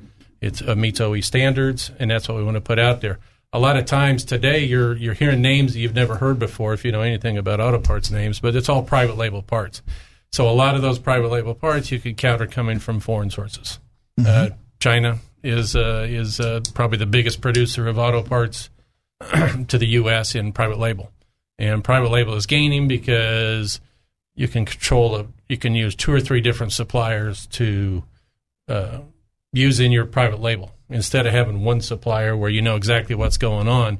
You as a customer Mhm. might not understand that that part that you're getting that says, uh, you know, Bill's front end parts could be coming from three or four different suppliers, and that could be coming from China or Malaysia or Taiwan or or Mexico. And that's You know? not good because in each of those places, I'm sure how well they keep track of, you know, how well those parts are being made is different. It is. It is. There's there's no question about that. They'll give them engineering specs and everything else. But I've been to the factories in China. I've, I've spent a lot of time over there and been through uh, over 100 factories in China, and uh, they're not. They don't always do what they say that they're going to do consistently. So you've got to constantly inspect the expect. That's what we rely our suppliers to do. We're inspecting the product if it, comes in. If we're using a private label, if we're using somebody from overseas, we really prefer to do business with the, with the brand name auto parts uh, companies out there that are, are, are tested and proven over time that they've got high quality parts. So if you're shopping online, you know, just you got to be careful because you don't know for sure what you're getting in the box. Well, most get it. folks are just looking at the price. Yes, they are. And that's what we battle right there. Why Right. is your part higher and this one I can buy for this amount and they look identical? Well, they're not identical. Right. No, they're not. Yeah. They're not. Often you can just put them on a scale and you find out that they're not That's correct. Yeah. They're gonna they're gonna weigh different because there's less metal or it's a different kind of metal, uh, or there's certain parts that they just don't bother putting back on there because that adds the cost to the product. Yeah. Well, that's good. You know, uh, we, we talked a, a lot about last week about the Parts Master brand, which is y'all's brand. Yes. And, and the difference between it and, you know, and don't get me wrong, I probably can say it, you can't, but, you know, a Moog wheel bearing assembly and a mm-hmm. Parts Master wheel bearing assembly have the same number. So that technically they're the same part. Well, technically, they're the same part number. Okay. so, but but not the same part. No. Mm-mm. Now they're made from, and, and again, it's different specifications on those products. Some of those products in Moog are made around the world. All of the parts master are made in one part of the world, and that's in in China. Mhm. And uh, it's a good product, but it it you know if I was going to put it on my car, I'd put the Moog on. That's that's the bearing I want because I know the specifications that they're putting in there, and and and I can expect to get the longevity out of that part and it to be able to work the way it was designed to work when that car rolled out of the factory. Okay. And now we talk a little bit about Parts Master and, and oil filters. Wix makes those for Parts Master. Yes, they do. Yes, they do. And it, you know, we uh, uh, the Parts Master oil filter is uh, is is a good filter, and we use the Parts Master label on there so we can offer the value to our customers, particularly to our installer customers. Because you've got to be competitive out there. You guys have to be competitive on an oil change because you've got Mm-hmm. the quick lube shops and everything else out there. So we work strongly and closely with Wix, and we're we're to their facility once or twice a year and talking with them about what are they putting into that filter, how does that compare to a Wix filter, more importantly, how does that compare to other private label filters that are out there on the market today. And they're coming out with the, the uh, synthetic filter next, right? We're really excited about that. It's it's really there's I, I think it's going to be only the second uh, oil filter that come out that's actually going to say synthetic on the box Mhm. and on the can, and it's designed specifically for synthetic oil. All right, we got to take a break. Okay. And you can tell us what's the difference between a regular oil filter and a synthetic oil filter when we come back here on the Dave Elswick Show, 1011 FM, The Answer. All right, we're back. Dave Elswick Show. Of course, the folks from Bumper to Bumper are here like they are every Wednesday. Typically, it's Joe and it's Duck. Yep. It has been just Joe the last few weeks, but Duck decided to finally make an appearance again, and he's here today. Yep. Got a new knee as well. Brand new. Very cool. And is it feeling better than what you had? All the pain went That along when it was yeah. bad? Yeah, that part does. I Okay. mean, it's it don't pop and creak, and it I don't hear I don't feel no rock under my kneecap. well, that's good. Yeah, That that's, sounds uh, good. but it, it, it it's working better. It's it's. They said about six weeks before I really get the full Yeah. effect of it, but No, you considering it was two weeks Monday, Replacement parts are pretty cool if you got a good one. Yeah, that's true. you got? Do you have the Is bumper? Chinese made or what? I'm just wondering if you got a bumper to bumper warranty on it. I tell you what, the cool part was They put a grease fitting in it. Cool. no, I ain't got no grease fitting. I got a can you put some WD forty. There you okay, go. lube it a little bit there. I'll tell you what the cool part about it was. They sent me over to this place, and they they made a 3D image of it. And the part that's in my knee is made for my knee, for you know. Specifically. Yeah, they took that 3D image off of that, and somehow or another they made it, and the robot put it on. Well, a robot made it too. That's oh, I'm sure it did. Yeah, I'm sure. But uh, you know, but the deal is, you know, used to they had them, they just had to kind of match them. He said now it's made for your leg. Whatever how your Wow. leg is, it's made Yeah. for your They leg. used to open boxes and say, "This one looks the closest." yeah, that's about the truth of it. It- it is. was. No more guessing. Yeah, and that's it what really he was. told me because I asked questions because you know the only thing he asked Yeah, me it's said, your "You knee. want- You You, want ask me to make you a video of this? I told him no. Ah, yeah, they Don't always need do no that. video of it. It's just fine. Just just make it quit hurting. When they get when I had my quintuple open heart, they wanted to know if I wanted to look at a video. I said I don't want to look like a you know a reject from Alien. you know, there's no way I wanted to see Laying there that. cut wide open and Oh, pieces my laying out on the ground. No, I don't think I want to see we that. dropped Dave's heart. It's all Yeah, right. yeah, yeah. Watch. Catch it, you know, Playing a juggle You know? all over the place. All right, we've got folks from uh, Bumper to Bumper in here. Jerry, again, uh, you've brought somebody with us. I'll let you uh, introduce them to us again. Brian Dean, he's our vice president of purchasing for uh, Parts Warehouse, our warehouse division, actually for Replacement Parts Incorporated. Brian comes with quite a bit of experience with us. Um, uh, he's had experience with the other folks, the other side, our parts The dark side? if you could call it that. But anyway, he's uh, he's got a lot of experience. He's done a lot of good for the company, uh, making sure that we've got the parts on the shelf, we've got the right amount of parts. You know, the old thing in purchasing, I think Brian can attest to this, is the th- the job of a buyer either he don't buy enough or he buys too much. That's exactly There's exactly no in between. but anyway, he's done a great job, and you know I'll let him uh, talk to you about you know, about all the things he does and what he does to make our help make our company successful. The best way to explain this about Brian is if you were a Star Wars fan. At one time, he was a member of the Sith, and then and then he came to the right side. That's right. Yeah. That's exactly He's- right. He's a Jedi now, just like Joe is. Joe, I, Joe is my Jedi mechanic over here. You know, he's part of the Knights. He's got a lightsaber even. Yes.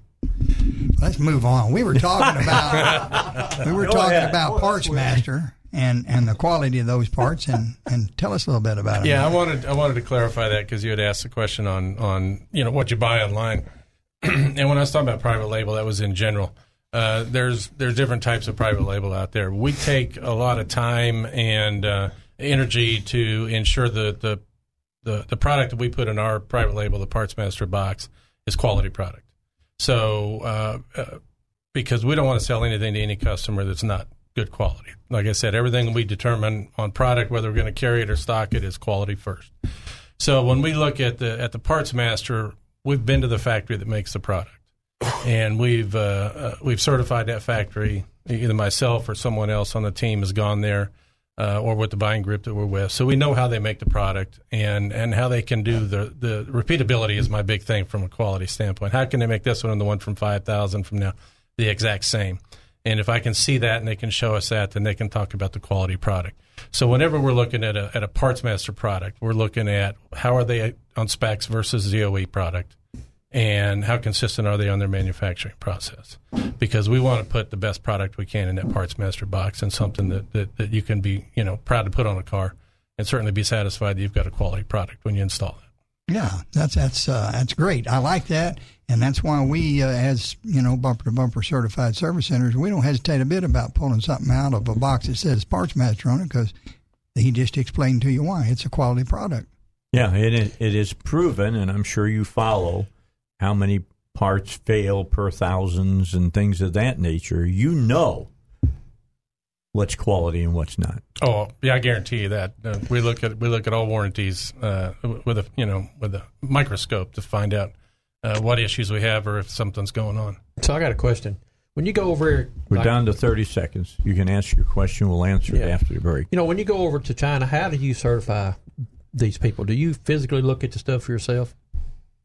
Now, Uh, Brian, I'm going to ask you to okay. hold. All Yeah, right, hold your hold your powder. We'll come back and talk about that because that's an interesting question. How do they, you know, guarantee that they're doing it the way that you want it done? So we'll get to that. We got news coming your way. Got a minute of news to bring you up real quickly about what's happening around the world, and we'll be back to talk more about parts in your car. All right, back with you, Dave Elswick Show. We've got folks in from Bumper to Bumper today. Joe and Duck are here. Uh, Brian Dean is here. He's one of the people who keeps track of all the parts and makes sure that they're in, you know, they're kept up to snuff. He goes around the world and even checks on them, make sure that they're making them right. So let's go back to the question that, that Duck left us with, and that is, how do you know that you're getting the the type of part that you want. And I kind of let the cat out of the bag in what I just said, but I'll turn it over to you, Brian, to talk about it. Okay, thanks.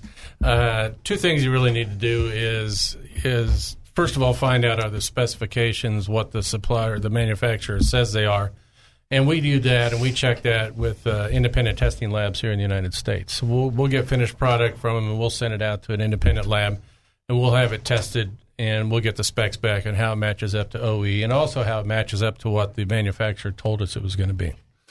And the second way to do is we'll go to the factory.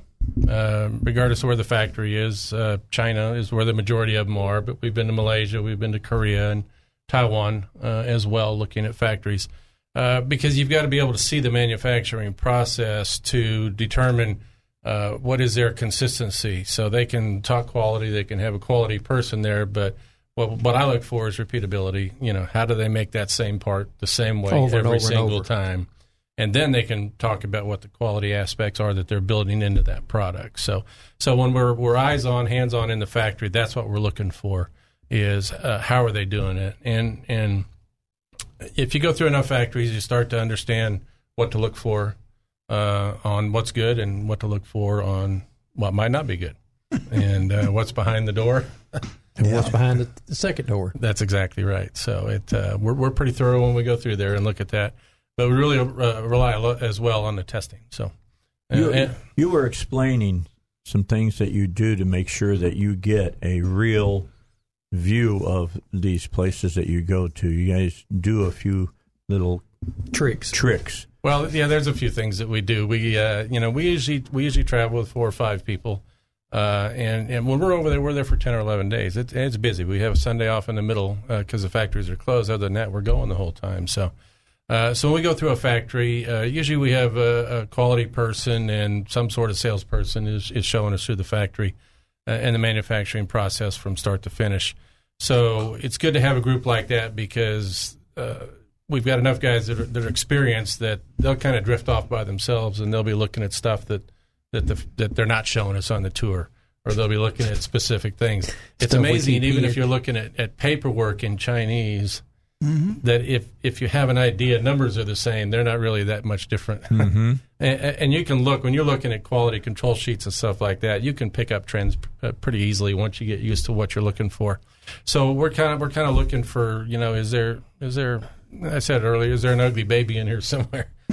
no, you don't want the wool pull over your No, eyes we don't. because they know you're coming, so they could always prepare for your, you know, tour. And, and they do, yeah. And, You know, they're always going to you know shine everything up, make it look good, and and sweep the floors and everything else. And uh, but you really dig into the process, and and we've seen factories that uh, that we didn't buy anything from, and we would Mhm. not buy anything from, and so we took a pass.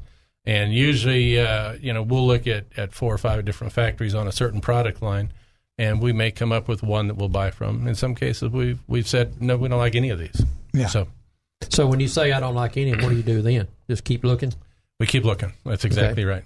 That's exactly right. So we'll go back again and we'll start the process over, uh, and and and go from there. Or you know, if it's something that they're that they're doing that we think they can affect a change, then we'll go ahead and work with them to affect the To get it change. to- get it the way- the way you want it. Then we'll go back and, and inspect it again to make sure that that's what they're doing. So Yeah, just so everybody understand, you know, that's just not for the overseas people. That's for everybody that makes your parts. yes, exactly, exactly. If uh, if it's Moog or if it's uh, uh, Wagner.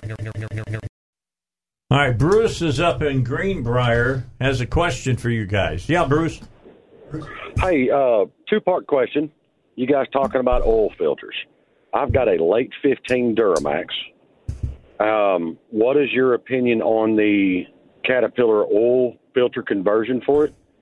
And also, at a long idle, like 20 minutes or more, I get a P0640 code, which says intake air heater.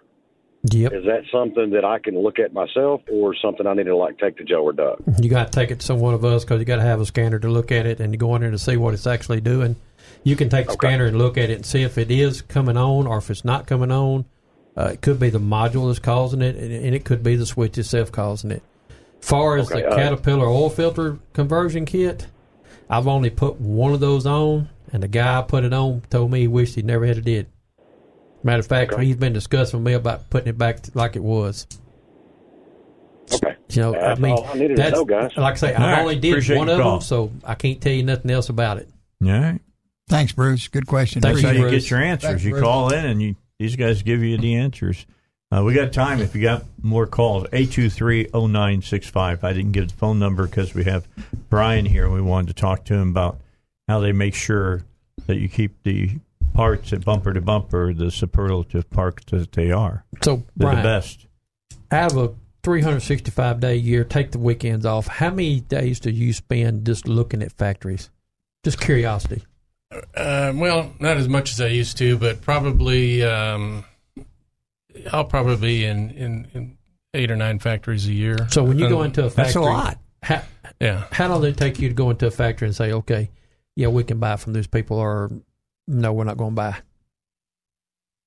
Because I know you have to go through and look at everything to make sure everything is up to where it needs to be. I do. If it, if it's a new factory, particularly if I'm not familiar with, with the manufacturing for Mm-hmm. that particular type of part, uh, it, I'm gonna like to spend five or six hours in a factory, just walking and going looking through and- it. They, you know, usually they like to take you on a tour, hour, two hours, and, and you're done. But uh, I like to ask a lot of questions and see a lot of things, and I like to talk to the people that work in the line as well because uh, their attitude and the way they, they feel about the company and the parts they're making uh, are pretty important. Tell, important. tells a big big story of what's going on, you know. Because if your employees are not happy, guess what?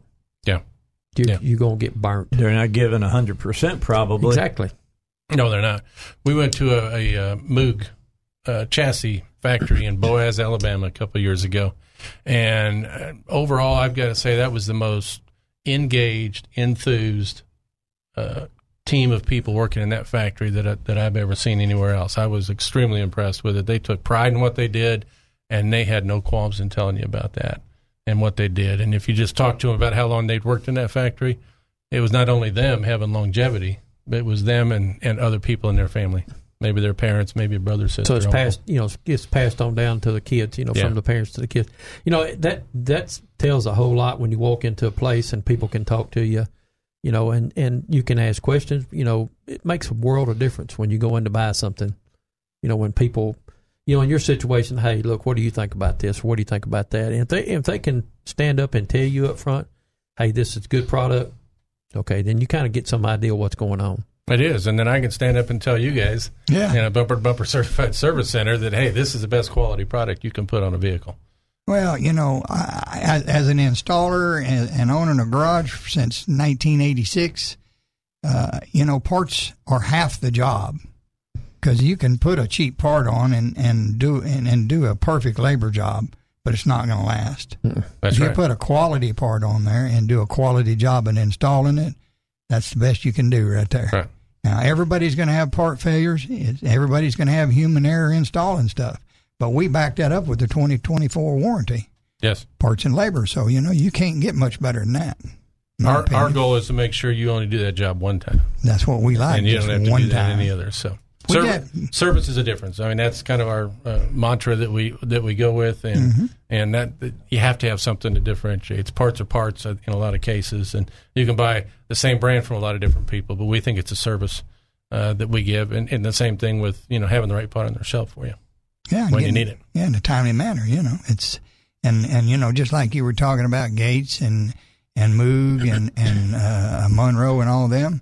If you go down the list of your name brand parts, just like Standard Motor Products, I've been to their R and D center up in New York. Yeah. Hey, those guys take pride in what they do. Yes, they do. They build stuff and then tear it back apart to see if they can improve it. Yes, And they Mhm. take OEM parts and dissect them and say, I, "We can do this better than they'd been doing it," and they they'll upgrade that part. And you know, that's that's awesome stuff. It really is. It is. It is.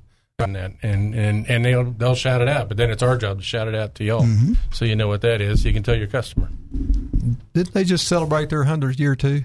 Standard Motor Products? As a Yeah, I matter of fact, they did. We were 100 years old in uh, April of this year, and they were uh, 100 years old in April of this year. So. Well, as people listen and they hear what you all do to make sure that the quality parts that are being put on their cars are truly quality parts, that's how people stay in business for a hundred years, doing the stuff that Brian's doing and a lot of other people are doing from bumper to bumper. Well, you know, there's a lot of folks that make parts that they're fly by nights. You'll see them for a couple of years and then they're out of here because their parts didn't hold up. And and you know, you you, you can sell something once, but if you sell it ten thousand or ten million times, you've done something. Yes, yes, and and we want to make sure that we've got the best part for our for our customers because if we if we don't, then we're not going to be in business long. So that's always been uh, the most important thing uh, to to the uh, to the company and, and to the family is to make sure that we've got the best product available for our customers. Well, that's why we like doing business with you guys, isn't it, Duck? Yep, and, and and another thing too about that, Joe, is we got Jerry. If we need something, we call him. You know, we got James. Any of them salesmen, we can call, and they take care of us. I mean, they absolutely. If they don't know, we'll have Jerry to call you. Well, one of the things that we take And a lot of pride does. in is He is the, is the quality of the salespeople that we have and the knowledge that they have, and we think that that kind of sets us aside as well because these guys are these guys are experts, and if you have a question, they can answer it for you, and if for some reason they can't, they know how to find an answer real fast. So Yeah, it's a good deal. Um, you know, you, you guys are coming out with a new line of wiper blades too on Parts Master, aren't you?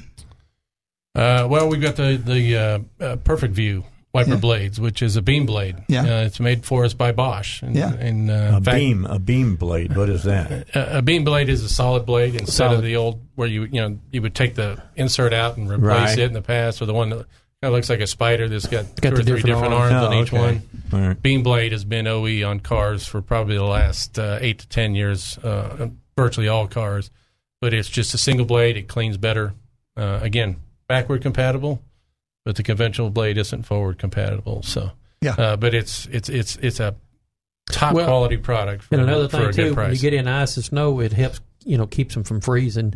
Then you got a big spot right in the middle that that don't don't wipe off. Yeah. Yes. Been That's there, correct. done that. Yeah, and you get out and pop them, then you bust your windshield. Then you get upset. Well, Yeah. those, those single beams are arrow, which means that they're designed that when air hits them, it forces it down on Forces the them windshield. down. Yeah. Right. Makes Right. it makes it do a better job. and they clean better. So. Mhm. Cool. That's the what you need to be asking for then. Mm-hmm. All right, because I, you guys know the one that I use. Duck, you kn- definitely know the one I use. So yeah, I just that sounds like I need to try it. Yep. That's what I'll do. I'm sure I'll get one when I go over to Joe again and have to have new wiper blades put on. We'll fix you up, Dave. All right. We're out of time, guys. I appreciate Thank you, coming in. Jerry, thanks for bringing Brian in with us. No problem. Thanks for coming in and sitting in front of the microphone. I know that that's not in your job description, but we do appreciate you coming in and explaining all this to the listeners. Well, thanks for having me. I appreciate it. All right. Thank you. Take a break. Robert Steinbach is next. Guess what we're going to talk about? If you said the I word, you're right. You get a gold star. We'll be back with more in just a moment. All right, we're into the final hour now. You who are heading home right now know that there's an accident out on 67 160, uh, yeah, 67 160, out uh, a little bit north of Sherwood. It's got things slowed up. I just got a ding on my phone saying, You may know I won't come this way. Okay, well, that's fine. Okay. I hope it's cleared up by the time I get ready to leave. All right, so the impeachment saga continues. And uh, the president had a press conference today. You heard it live here on the Dave Elswick Show. Let me promise this to you right now.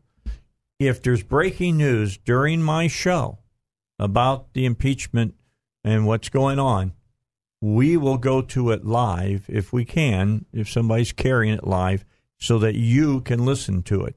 You need to hear this stuff when it happens so that you're not going to hear it after it's been all homogenized by uh, the mainstream media and they pick out what they want to be the main narrative and uh, and just play that. To start off today, and by the way, Robert Steinbuch is here. Hello, Dave. Good to have him here. Good to Uh, remember, his opinions are his and his alone, and not necessarily those of UALR or the Bowen School of Law. I asked him to come today because uh, impeachment is a serious, serious thing. It's a constitutional thing. It's a political thing, and it's a legal thing. And so, I wanted Robert to join us today to to clear up anything that um, comes up on the legalities of it. Newt Gingrich was talked to, and he had some words for the Democrats, and here's what he said.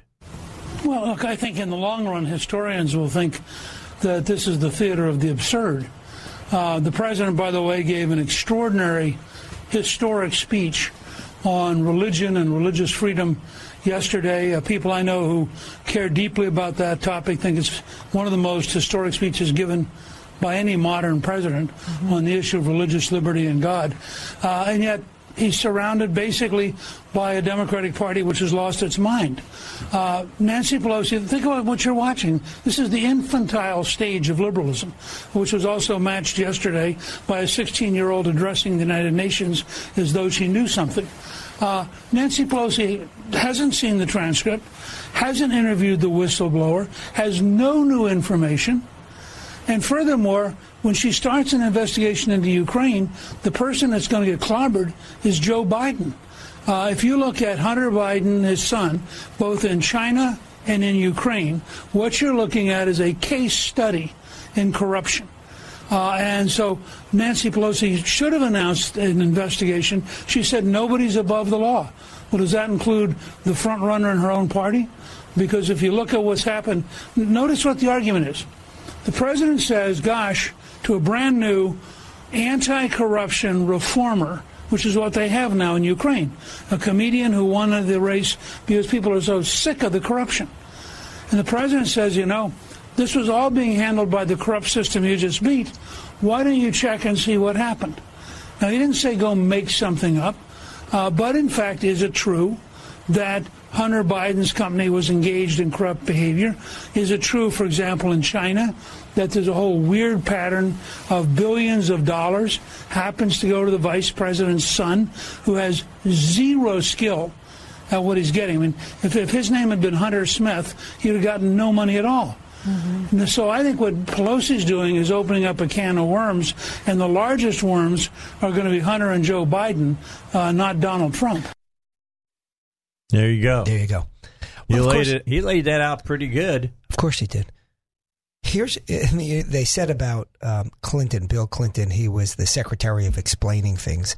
Well, he was a secretary of explaining things through a Shinola filter. Although I've I've said many times, by the way, that overall, I he was actually a good president, not a great president. Don't get on me. Send your letters to Dave.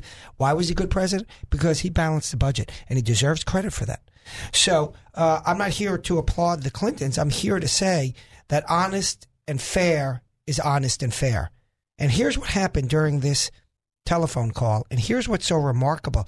It, it's almost difficult to see the transparent hypocrisy, the, the, the, the, transparent hypocrisy of the left uh, when they come out with these allegations. Remember, Joe Biden flies over to the Ukraine. His son is making fifty thousand dollars a year. No, As a month. as the vice president of the United Oh, States. Oh, as the vice president, let's be clear. His son is making $50,000 a month. There are many of your listeners, Dave, who don't make that in a year. Mm-hmm. He's making $50,000 a month working for a Ukraine, Ukrainian gas company. Now, of course, obviously he, he speaks Ukra- Ukrainian. No. Obviously he's got ties to the Ukraine. No. Obviously he's got experience being on a board of a foreign gas company. No. Hmm. What's his qualifying His last name is Biden. His last name's Biden. His last name's Biden. That's exactly right. So Biden shows up and he says, There's a guy investigating the company at which my son works at. Now, he doesn't say the son part, but he says the name of the company, Correct. which is the company. I need you to stop him. Or I won't give you, what's it, like a billion dollars, whatever. One point two billion. 1.2 billion. You know, Dave, what's what's uh, 0.2 billion between friends, That's right? true.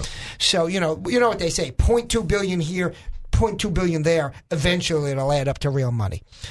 Um so and and folks, that's 200 million by the way. Uh so the Vice President of the United States makes a quid pro quo. Let me say it again, Dave. The Vice President makes a quid pro quo. You fire the prosecutor that's investigating the boss of the company at which my son works, And you get the money. and you get the money. If you don't, You don't get the money. not so much. You don't get the money. That's a quid pro. And and as it, it doesn't fail, the Main Street media. I listened to it today. They say there's no evidence. There's no evidence that Biden did it because made that claim because of his son. Yeah, Dave. That's why you have conflict of interest law. That's why you don't put yourself in that position. I can't tell you what's inside his head, Dave. I can't do it. But let's put that aside for a moment. So that's what happens there. Then fast forward, the president talks to the Ukrainian uh, president, Yes. and he says, "We are giving you this money." End of story. Right. No quid pro quo. By the way, I heard about what happened with the prosecutor and the seemingly questionable pressure put on by Joe Biden. Uh, and we've got some information about it. Uh, my attorney general has some information about it. My private attorney, Giuliani, has some information about it. Uh, I think you guys should look into that. And the press, in the same breath, albeit they are generally breathless because their faces are melting that President Trump has been in office for three years, the same they say, oh, well, you see, he talked about money. And then he talked about looking into something.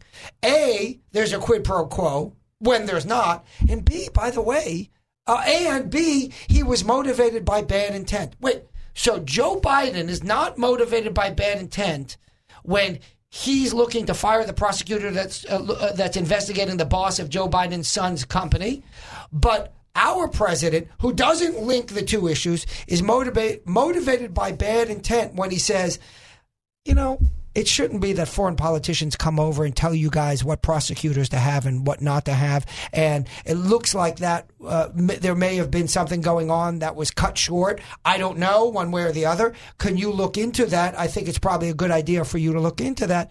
That is motivated by bad intent. And apparently, by the way, you've got to go through a series of hoops to get to the alleged bad intent that they directly attribute to the president, but they bend over backwards not to attribute what would be the more obvious if you had to choose one bad intent of Joe Biden. The alleged bad intent of Donald Trump is that if you look into it and you find that Joe Biden's son was doing something wrong or the boss was doing something wrong, who knows? Somehow that might be attributable to Joe Biden. Or if you look into Joe Biden's improper influence in pressuring the firing of the prosecutor, maybe you'll find something against Joe Biden. And in reality, says the mainstream media, that's what Trump is looking for. So they go through that series of hoops for President Trump, but it's one jump, one step, one iteration only for Joe Biden what, because he's saying, fire the investigator that's investigating the company that has hired at an exorbitant rate my son. There, there's no connection. There's no breadcrumbs. There's no linkage whatsoever. How are they able to make that claim? Because of the mainstream media. There it is. I mean, that's the There bottom line. They have been doing this. Uh, Did you hear them talking about the Washington Post, the headline that they had on their newspaper the day that the Uh, Remind me. president was uh, Remind me. inaugurated? It said, and so begins the impeachment of Donald Trump. There you go. On There the you go. day that he was inaugurated. Right. They have wanted the president since he's been elected. That's right. They wanted him out. They wanted to get him out somehow. They thought they had him with Mueller. They didn't get him. They, they've tried to cripple everything he's tried to do. They tried to cripple Kavanaugh. It didn't work. That's right. So now they're trying this. And I don't believe this is going to work. I think that it's not only going to hurt Biden, I think this is going to end up, it's going to be like, remember the old pictures of the people? There used to be a thing that there was a little, oh, it was blonde. It was about this long Mhm. for the folks that are watching on on uh, Facebook Live, and you stuck it in the end of a cigar, Mhm. and as you were smoking it, it would pop, Mhm. it'd blow up, and it'd blow the end of the cigar up, Mhm. and uh, shoot ashes all over the place, and put some black stuff on the per- on the person's face that it happened to. And there used to be pictures of that. I remember those. You know that they did to Right. people, Right. and that's how Nancy Pelosi is going to look Right. when all of this is said and done. That's right. Newt Gingrich warned her before she made this decision. He said, "Here's what will happen. That's right. You will lose the chairman. You will lose being uh, the chairman. You're going to lose The being speaker. the, chair- the Right. speaker of the right. house. You're going to lose your speakership because you're gonna lose the You're going to lose the house. Right. And Donald Trump is going to be reelected president. Well, D- Dave, And you know how he knows? How's he know? Because he's the man who was behind the impeachment of Bill Clinton. And Mhm. that's exactly what happened to Mhm. them, Mhm. to the Mhm. Republicans. Mm-hmm. Mm-hmm. So, well, it's going to happen again. We're going to watch history repeat itself, except with a different party. Go now, Dave, and I mean this sort of rhetorically because obviously we're sitting here. Go now to your audience. I don't want you to leave this show, but turn on when the show's over CNN and listen to the commentators. They haven't read the material. They they are you know what they're saying? Trump told the president of the Ukraine to contact Giuliani. Yeah. Why would he tell him to contact the private attorney? That's outrageous. That's politicking. I have the transcript in front of me. All right. Transcript in Want to front. read it to us? Yeah. Well, here's the thing: the first mention of Giuliani, you know who that's by? President of Ukraine. Mm-hmm. The president of the Ukraine brought up Giuliani. He said, "Oh, we we're hoping he's going to come visit. We had seen him or something." They said, um, uh, um, "I'll tell you, one of my assistants spoke with Mr. Giu- Giuliani just recently, and we're hoping very much that he will come travel to Ukraine." and we'll meet here once he comes to Ukraine. That's the president of the Ukraine bringing up Giuliani, not the president. Right. The first mention of Giuliani, and so oh, the mainstream media keep. Well, he he brought up Giuliani. How dare he bring up his? He didn't bring up Giuliani at all. He mentions him later after after the He's pres- asked the question, basically. yeah, well, and after the president of Ukraine has already discussed Giuliani. So Right. when when Trump says talk to my AG, which of course, uh, if you're going to do an investigation, because Trump says you guys you do your investigation, but I know that that the vice president chopped off a previous investigation that would have benefited his son. Who knows if it was done for that purpose, Mm-hmm. says the mainstream media, right? But I know they chopped it off. You guys, says Trump, should look into that. If it needs to continue, and now I'm speaking, if it needs to continue, it continues. If it doesn't need to continue, it doesn't need to continue. Uh, uh, and then the president of Ukraine mentions Giuliani, and then uh, um, Trump says later on, "Hey, talk to my AG. You can talk to Giuliani, who the president of Ukraine already said we've invited to come to the Ukraine." right. He didn't bring him up at all. But you see, the commentators don't read it. It's an echo chamber. They have no idea, so they get up there. This is outrageous.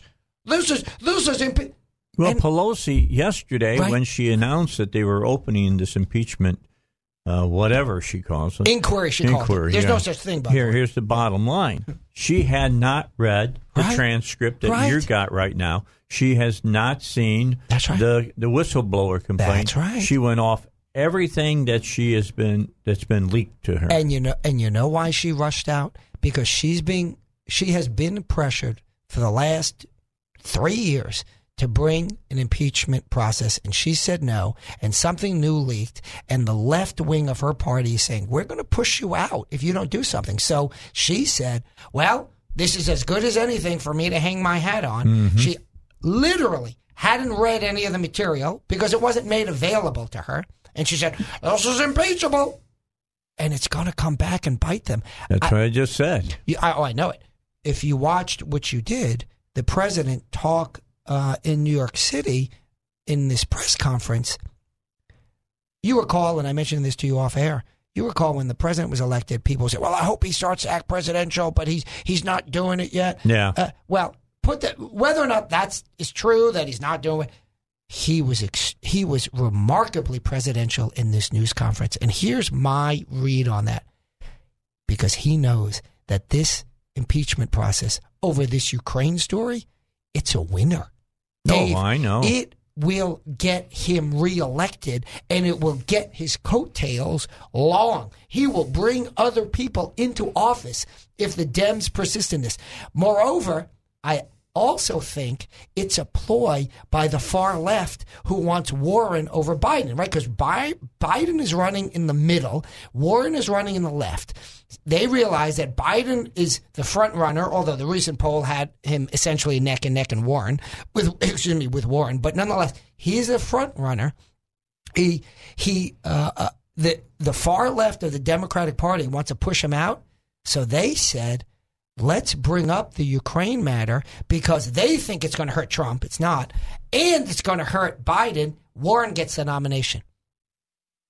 How's that for an idea? That's good. I How's like that for an idea?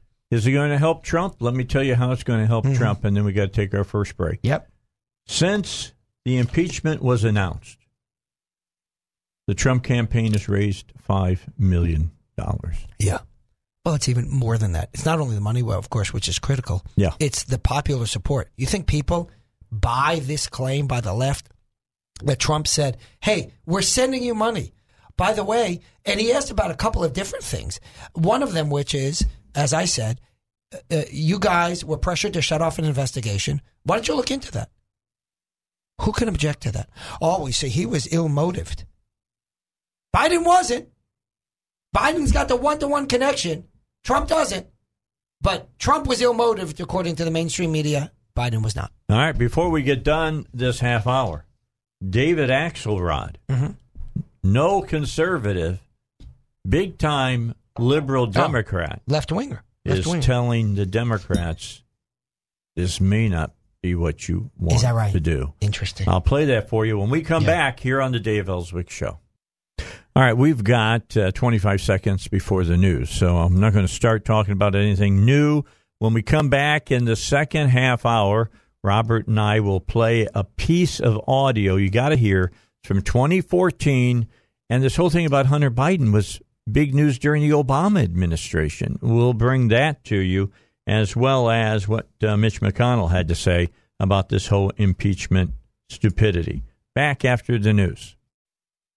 So everybody's like saying, "What's this big deal about Joe Biden?" Yada yada. Well, it's a big deal because it's been talked about, it's been written about, and it's been stonewalled since about 2014 during the Obama administration. In fact, I got a piece of audio from you for you from 2014. Here's a reporter raising this in a um, what was it, Secretary of State type meeting. It wasn't Hillary; it was one of her spokespeople. Here's what how it went down. But I'm wondering if the State Department has any concerns or any thoughts about the vice president's son joining the board of directors of this Ukrainian gas um, gas company. Does, in particular, I understand why the White House would refer this to the vice president's office, mm-hmm. um, but does this building diplomatically have any concerns about potential uh, perceptions of conflict or slash cronyism, which is what you've often accused the Russians of uh, the, the, Russians of doing? Uh, no, he's a private citizen. I, okay, but then so the do you consider that the Russian oligarchs who control or the Ukrainian oligarchs who control these uh, they're they're all private citizens as well. We certainly right? wouldn't put them in the same. No, I'm not suggesting that. I'm not, and I and, and I'm not suggesting that he, it should be in the mm-hmm. same category. But I'm wondering if there are concerns from this building about the perception of about how the Russians and or the Ukrainians would perceive um, the involvement of a son of the vice president of the United States in, a, in this, especially given the situation. No, there are not. Not. How about that? How about that? Let me tell you, Dave, I've been around D.C. long enough to know when you get one word answers from spokespeople, that's because they're biting their tongue and lying. Are you concerned about Joe Biden? Yada, yada, yada. Nope. Uh, isn't it rather parallel that Joe Biden uh, is a private citizen? Excuse me, Joe Biden's son's a private citizen, and so are the oligarchs, and yet you criticize the oligarchs? We don't think they're the same. Mm-hmm. Nobody said they're the same. The question is the distinctions that you're bringing up are not legitimate distinctions. So why are you not concerned about the Joe Biden son matter? Here's the thing. I am not telling you that Joe Biden's son was um, involved in wrongdoing beyond the obvious fact that he was hired because he's Joe Biden's son. That's no crime. As as as right. as uh, Newt said, if his name had been Hunter Smith, that's right. He would not be working he wouldn't have the job. Ukraine. Of course, he wouldn't have the job. Why don't we have Joe Biden answer that question? Would your son have gotten this job with no experience in Ukraine? Because he's not answering any questions about of course this not. now. Of course not. Well, not you, got, you see, you gotta you gotta look at uh, Donald Trump, says Joe Biden. And uh, by the way, I like a salad with a lot of pistachios. What? Because he's going nuts. Yeah, he is. Because he's losing it. Yeah, he is. He really is. By the way, we talked about Lindsey Graham, and and by the way, that piece of audio we just played, you're not hearing that anywhere no. else except here. That's right. All right, we got a That's hold right. of it, and right. we're playing it for you. I just want you to know this goes back. Look, the New York Times did a story on this. I'm That's no right. new, and Robert will tell you I am not a fan of the New York Times. I'm not. Any A, I still read it, shape. and I'm not a fan. I don't even. I, I wouldn't. know. I wouldn't even. Oh, I, I- would not even make my I've got, bird poop I've, on. I've got buddies who stopped reading it. I just won't. Yeah. Will No. not have anything to do with it. But the bottom line is, they did a story on this, and they said there's a lot of problems with this story. That's right. That's right. We talked about that. I think the last time I was on the air, uh, that the New York Times said there's not. By the way, that was back in May. If you want to check it. Yeah, the New York Times said we can't tell you that there was actual wrongdoing by uh, Hunter Biden, but the fact that he took this job uh, stinks, basically. And they're right. And I agree with both, by the way. I'm not trying to sort of morally indict or otherwise Yeah. indict Hunter Biden. But the fact is, Joe Biden should know better. Not only that, here's how corrupt and cronyistic the Bidens, the Obamas, and the swamp in D.C. is generally Joe Biden brings his son over to the Ukraine when when he Joe Biden is traveling on official business. He brings him on on on the vice presidential plane. So what, what kind of message is that right, sending? That's out? the point, right? But but the fact that Trump mentions what is publicly known about how this investigation was scuttled at Joe Biden's hands to the new president after the new president compliments Trump, after the new president raises Giuliani, by the way, before before Trump does, and and Trump is the one who. Well, not only do they say that that coincidence of events. I don't mean coincidence like oh what a chance, but meaning that the the events happen side by side. That that in and of itself is wrongdoing. They make eight leaps to get there. Uh, they, they um they don't do the same when it comes to Joe Biden. How is that possible? He's got a D in front of his That's name. it. That's That's exactly why. Well, I wanted to play something that Lindsey Graham talked about, and then I want to play something from McConnell. Those two pieces, then Axelrod. So we're going to get all this in, and then uh, Robert's going to have some th- things that he'll want to say after uh, we've played all of this. Yeah. Let's start off with Lindsey Graham. Great stuff from Lindsey today. But the one thing that I think is has to be dealt with here is that the son of the vice president was receiving a lot of money from the Ukraine, and some of the sources of the funds were under investigation by the prosecutor. I don't know what the right answer is. I just hope somebody will look at it, and I don't mind the president bring up the idea maybe the guy was fired because of a conflict of interest. But how was it? How was it not inappropriate that the president asked the president of another country to look into a political rival who's running for election, possibly against him if he wins the primary next year? I, I don't know what you looked at. I think it's very appropriate for the president of the United States to suggest that you got a corruption problem, and this prosecutor that was fired, maybe it was because he was corrupt, or maybe because he was looking uh, looking at something close to America here. The vice president's son was receiving money from the Ukraine, was on a board of a company that was the subject of investigation. The question that got me going was did the president of the United States suggest to the Ukraine, I will withhold money unless you go after my political rival?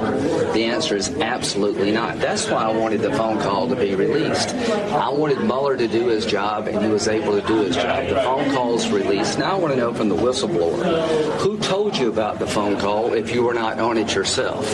Who is it in the system that went to this person? Why did they pick this person to tell about a phone call? And why did the whistleblower file a complaint about something they had no direct knowledge of?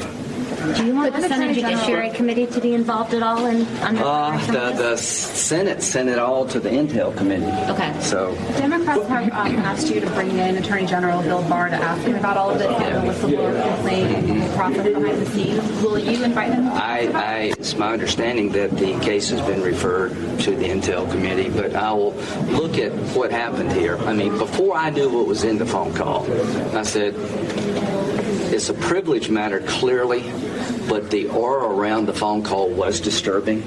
Did the President of the United States take money that was going to the Ukraine and threatened to withhold it if he did not get help in his reelection? The answer is no. Did Joe Biden threaten to withhold money if you don't fire somebody in the Ukraine? Yes. Maybe there's a good reason to do that, but here's the, the elephant in the room. The person you asked to be fired was investigating companies that your son was part of. Now, somebody needs to look at that. I don't care to look at it. Somebody outside of politics. From my point of view, Joe Biden's an honorable, decent guy, but there's an obvious conflict here. And it's okay to talk about an obvious conflict. But many, but many Western allies and uh, people like International Monetary Fund also Well, wanted the prosecutor did, removed. yeah, did any of them have a family member working in the Ukraine? So it may be justified that this guy was corrupt. I don't know, but I do know this: that the person arguing for him to be fired had a conflict of interest. And if you don't see that conflict, you're blind.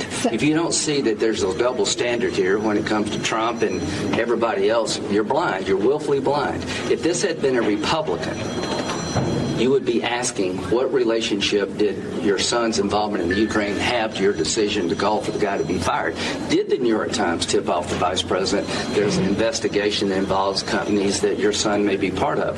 I'm not accusing them of anything, but there is plenty of conflict here that somebody should look at. Wow, that that is so astute. It's right on the money, right? It's what it's what we've been talking about for for a few days now.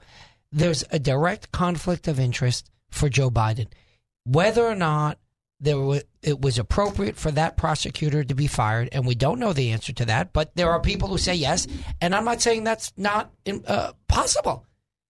Joe Biden was not the person to deliver that message because he literally held hostage, he blackmailed, he bribed the Ukrainian government with a billion and a half dollars, 1.2, uh, and said, You're not getting this money unless you fire this prosecutor, parenthetical, who's investigating the company at which my son works and who gets $50,000 a month. With that said, yeah, might not be anything there. That's right. However, right it smells like dead fish. Right. And then you come to Trump and you read the transcript. Trump says, Hey, all's going well. We're, I wanted to cr- congratulate you again now that you won Parliament. You had previously won the presidency. Now you won essentially Congress. Uh, you know, it's as if Congress went Republican or Democrat, that kind of thing.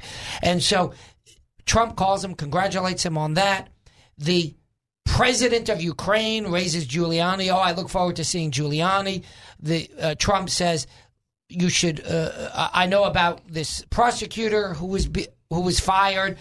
I don't know what's going on there. You guys should look into that, and you can talk to my AG or should talk to my AG, whichever. I can hear the, the grumbling already. You you should talk to my AG, and you should talk to Giuliani, who was just mentioned by the president of Ukraine. And you know what the president of Ukraine says? Yes, it's a matter of importance for us to make sure that whatever happened there, and we don't know what happened there, it was done right or that we fix it. And we have somebody new right. looking into That's it. That's right. So he he was on top of that. He said, "Oh, I'm aware of it." He says in the transcript, "I'm aware of that issue and I'm looking into it already." Good, done. All right. That's what we wanted. We didn't want to see that corruption on our shores. Thank you very much. Hey, David Axelrod had some things to say about this. Do me a favor, just uh, tell me in in my headset here uh, Zach, how long is cut 9 and 10 if you add them together? Okay, good. We can play them together. Yeah. Just play cut 9 and cut 10, one after the other it was in their districts that there was the greatest resistance uh, to impeachment. But I think there was this sense that the cynical political thing at this juncture would be not to act. That doesn't mean there aren't risks. I think there are great risks here, and no one really knows how this is going uh, to play out. Uh, you could end up, in fact, invigorating the president's uh, chances. You could end up losing uh, many Democrats in the House if people react poorly uh, to this, and you could end up with a president reelected and unbridled uh, in his power. And that's, I'm sure, what Nancy Pelosi has been uh, mulling over for months and months and months. But I think she was left with no choice today the cynical political thing at this juncture would be not to act. That doesn't mean there aren't risks. I think there are great risks here, and no one really knows how this is going uh, to play out. Uh, you could end up, in fact, invigorating the president's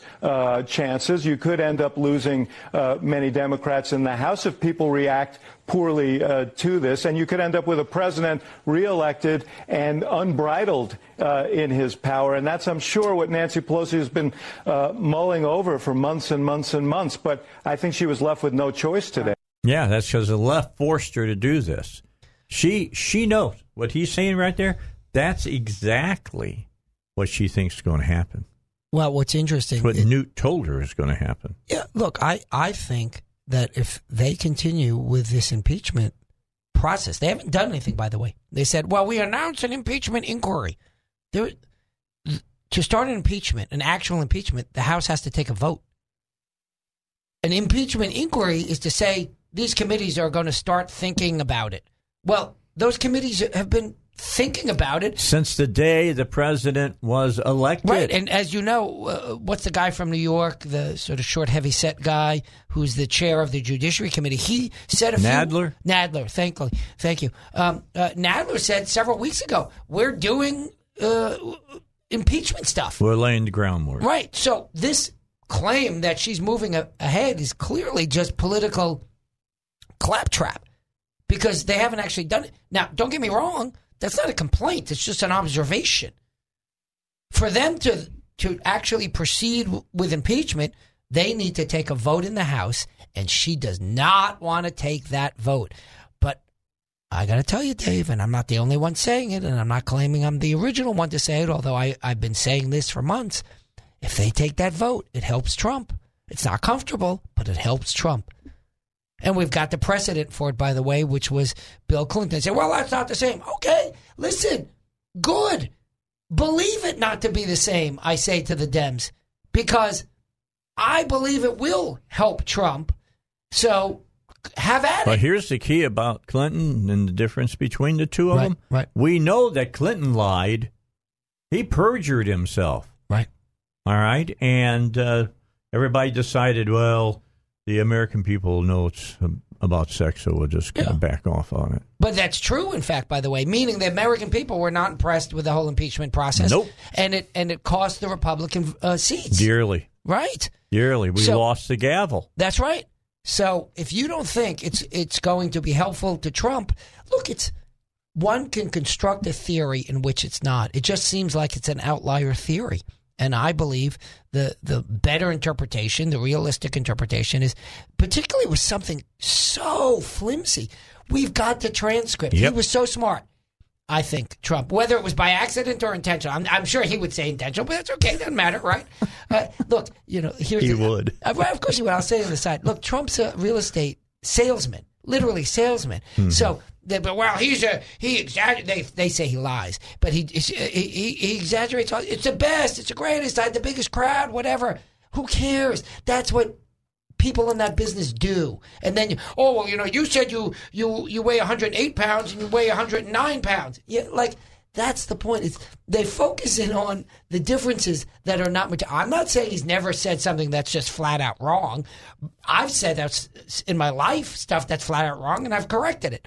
But the fact is that Trump will be benefited by the left using such flimsy nonsense. Oh, and this is what I was saying. His brilliant move was they announced this so-called impeachment inquiry, and then he releases all the material. Yeah. There's, they're, oh, we're going to get it. We're going to say subpoena. You don't need a subpoena. Here it is. Here it is. By You the way, have it. it's great. By the way, I had another phone call. You want that one? I'll give you that one too. And by the way, let me tell you why it took me so long because we called the folks at the Ukraine in Ukraine Right. and asked them if it was Right, all that's what Trump right said. Trump to checked be with the able to Ukrainian release president this. first. That's right. Absolutely. All right, let's take a break. By the way, that's acting presidential. It's That's Dave right. Elswick Show 101.1 FM, The Answer. All right, we're down to two minutes remaining here, Robert. Yeah. So, where do you think this leads to? How long do you think this goes on for? Do you think t- until November of next year? the way they're looking now. Here's my question to you, Dave. You see the, the press all the time. They have this rolling list of these are Trump uh, inaccuracies or lies, right? It's, Mhm. it's 12,000, 18 million, whatever the number is.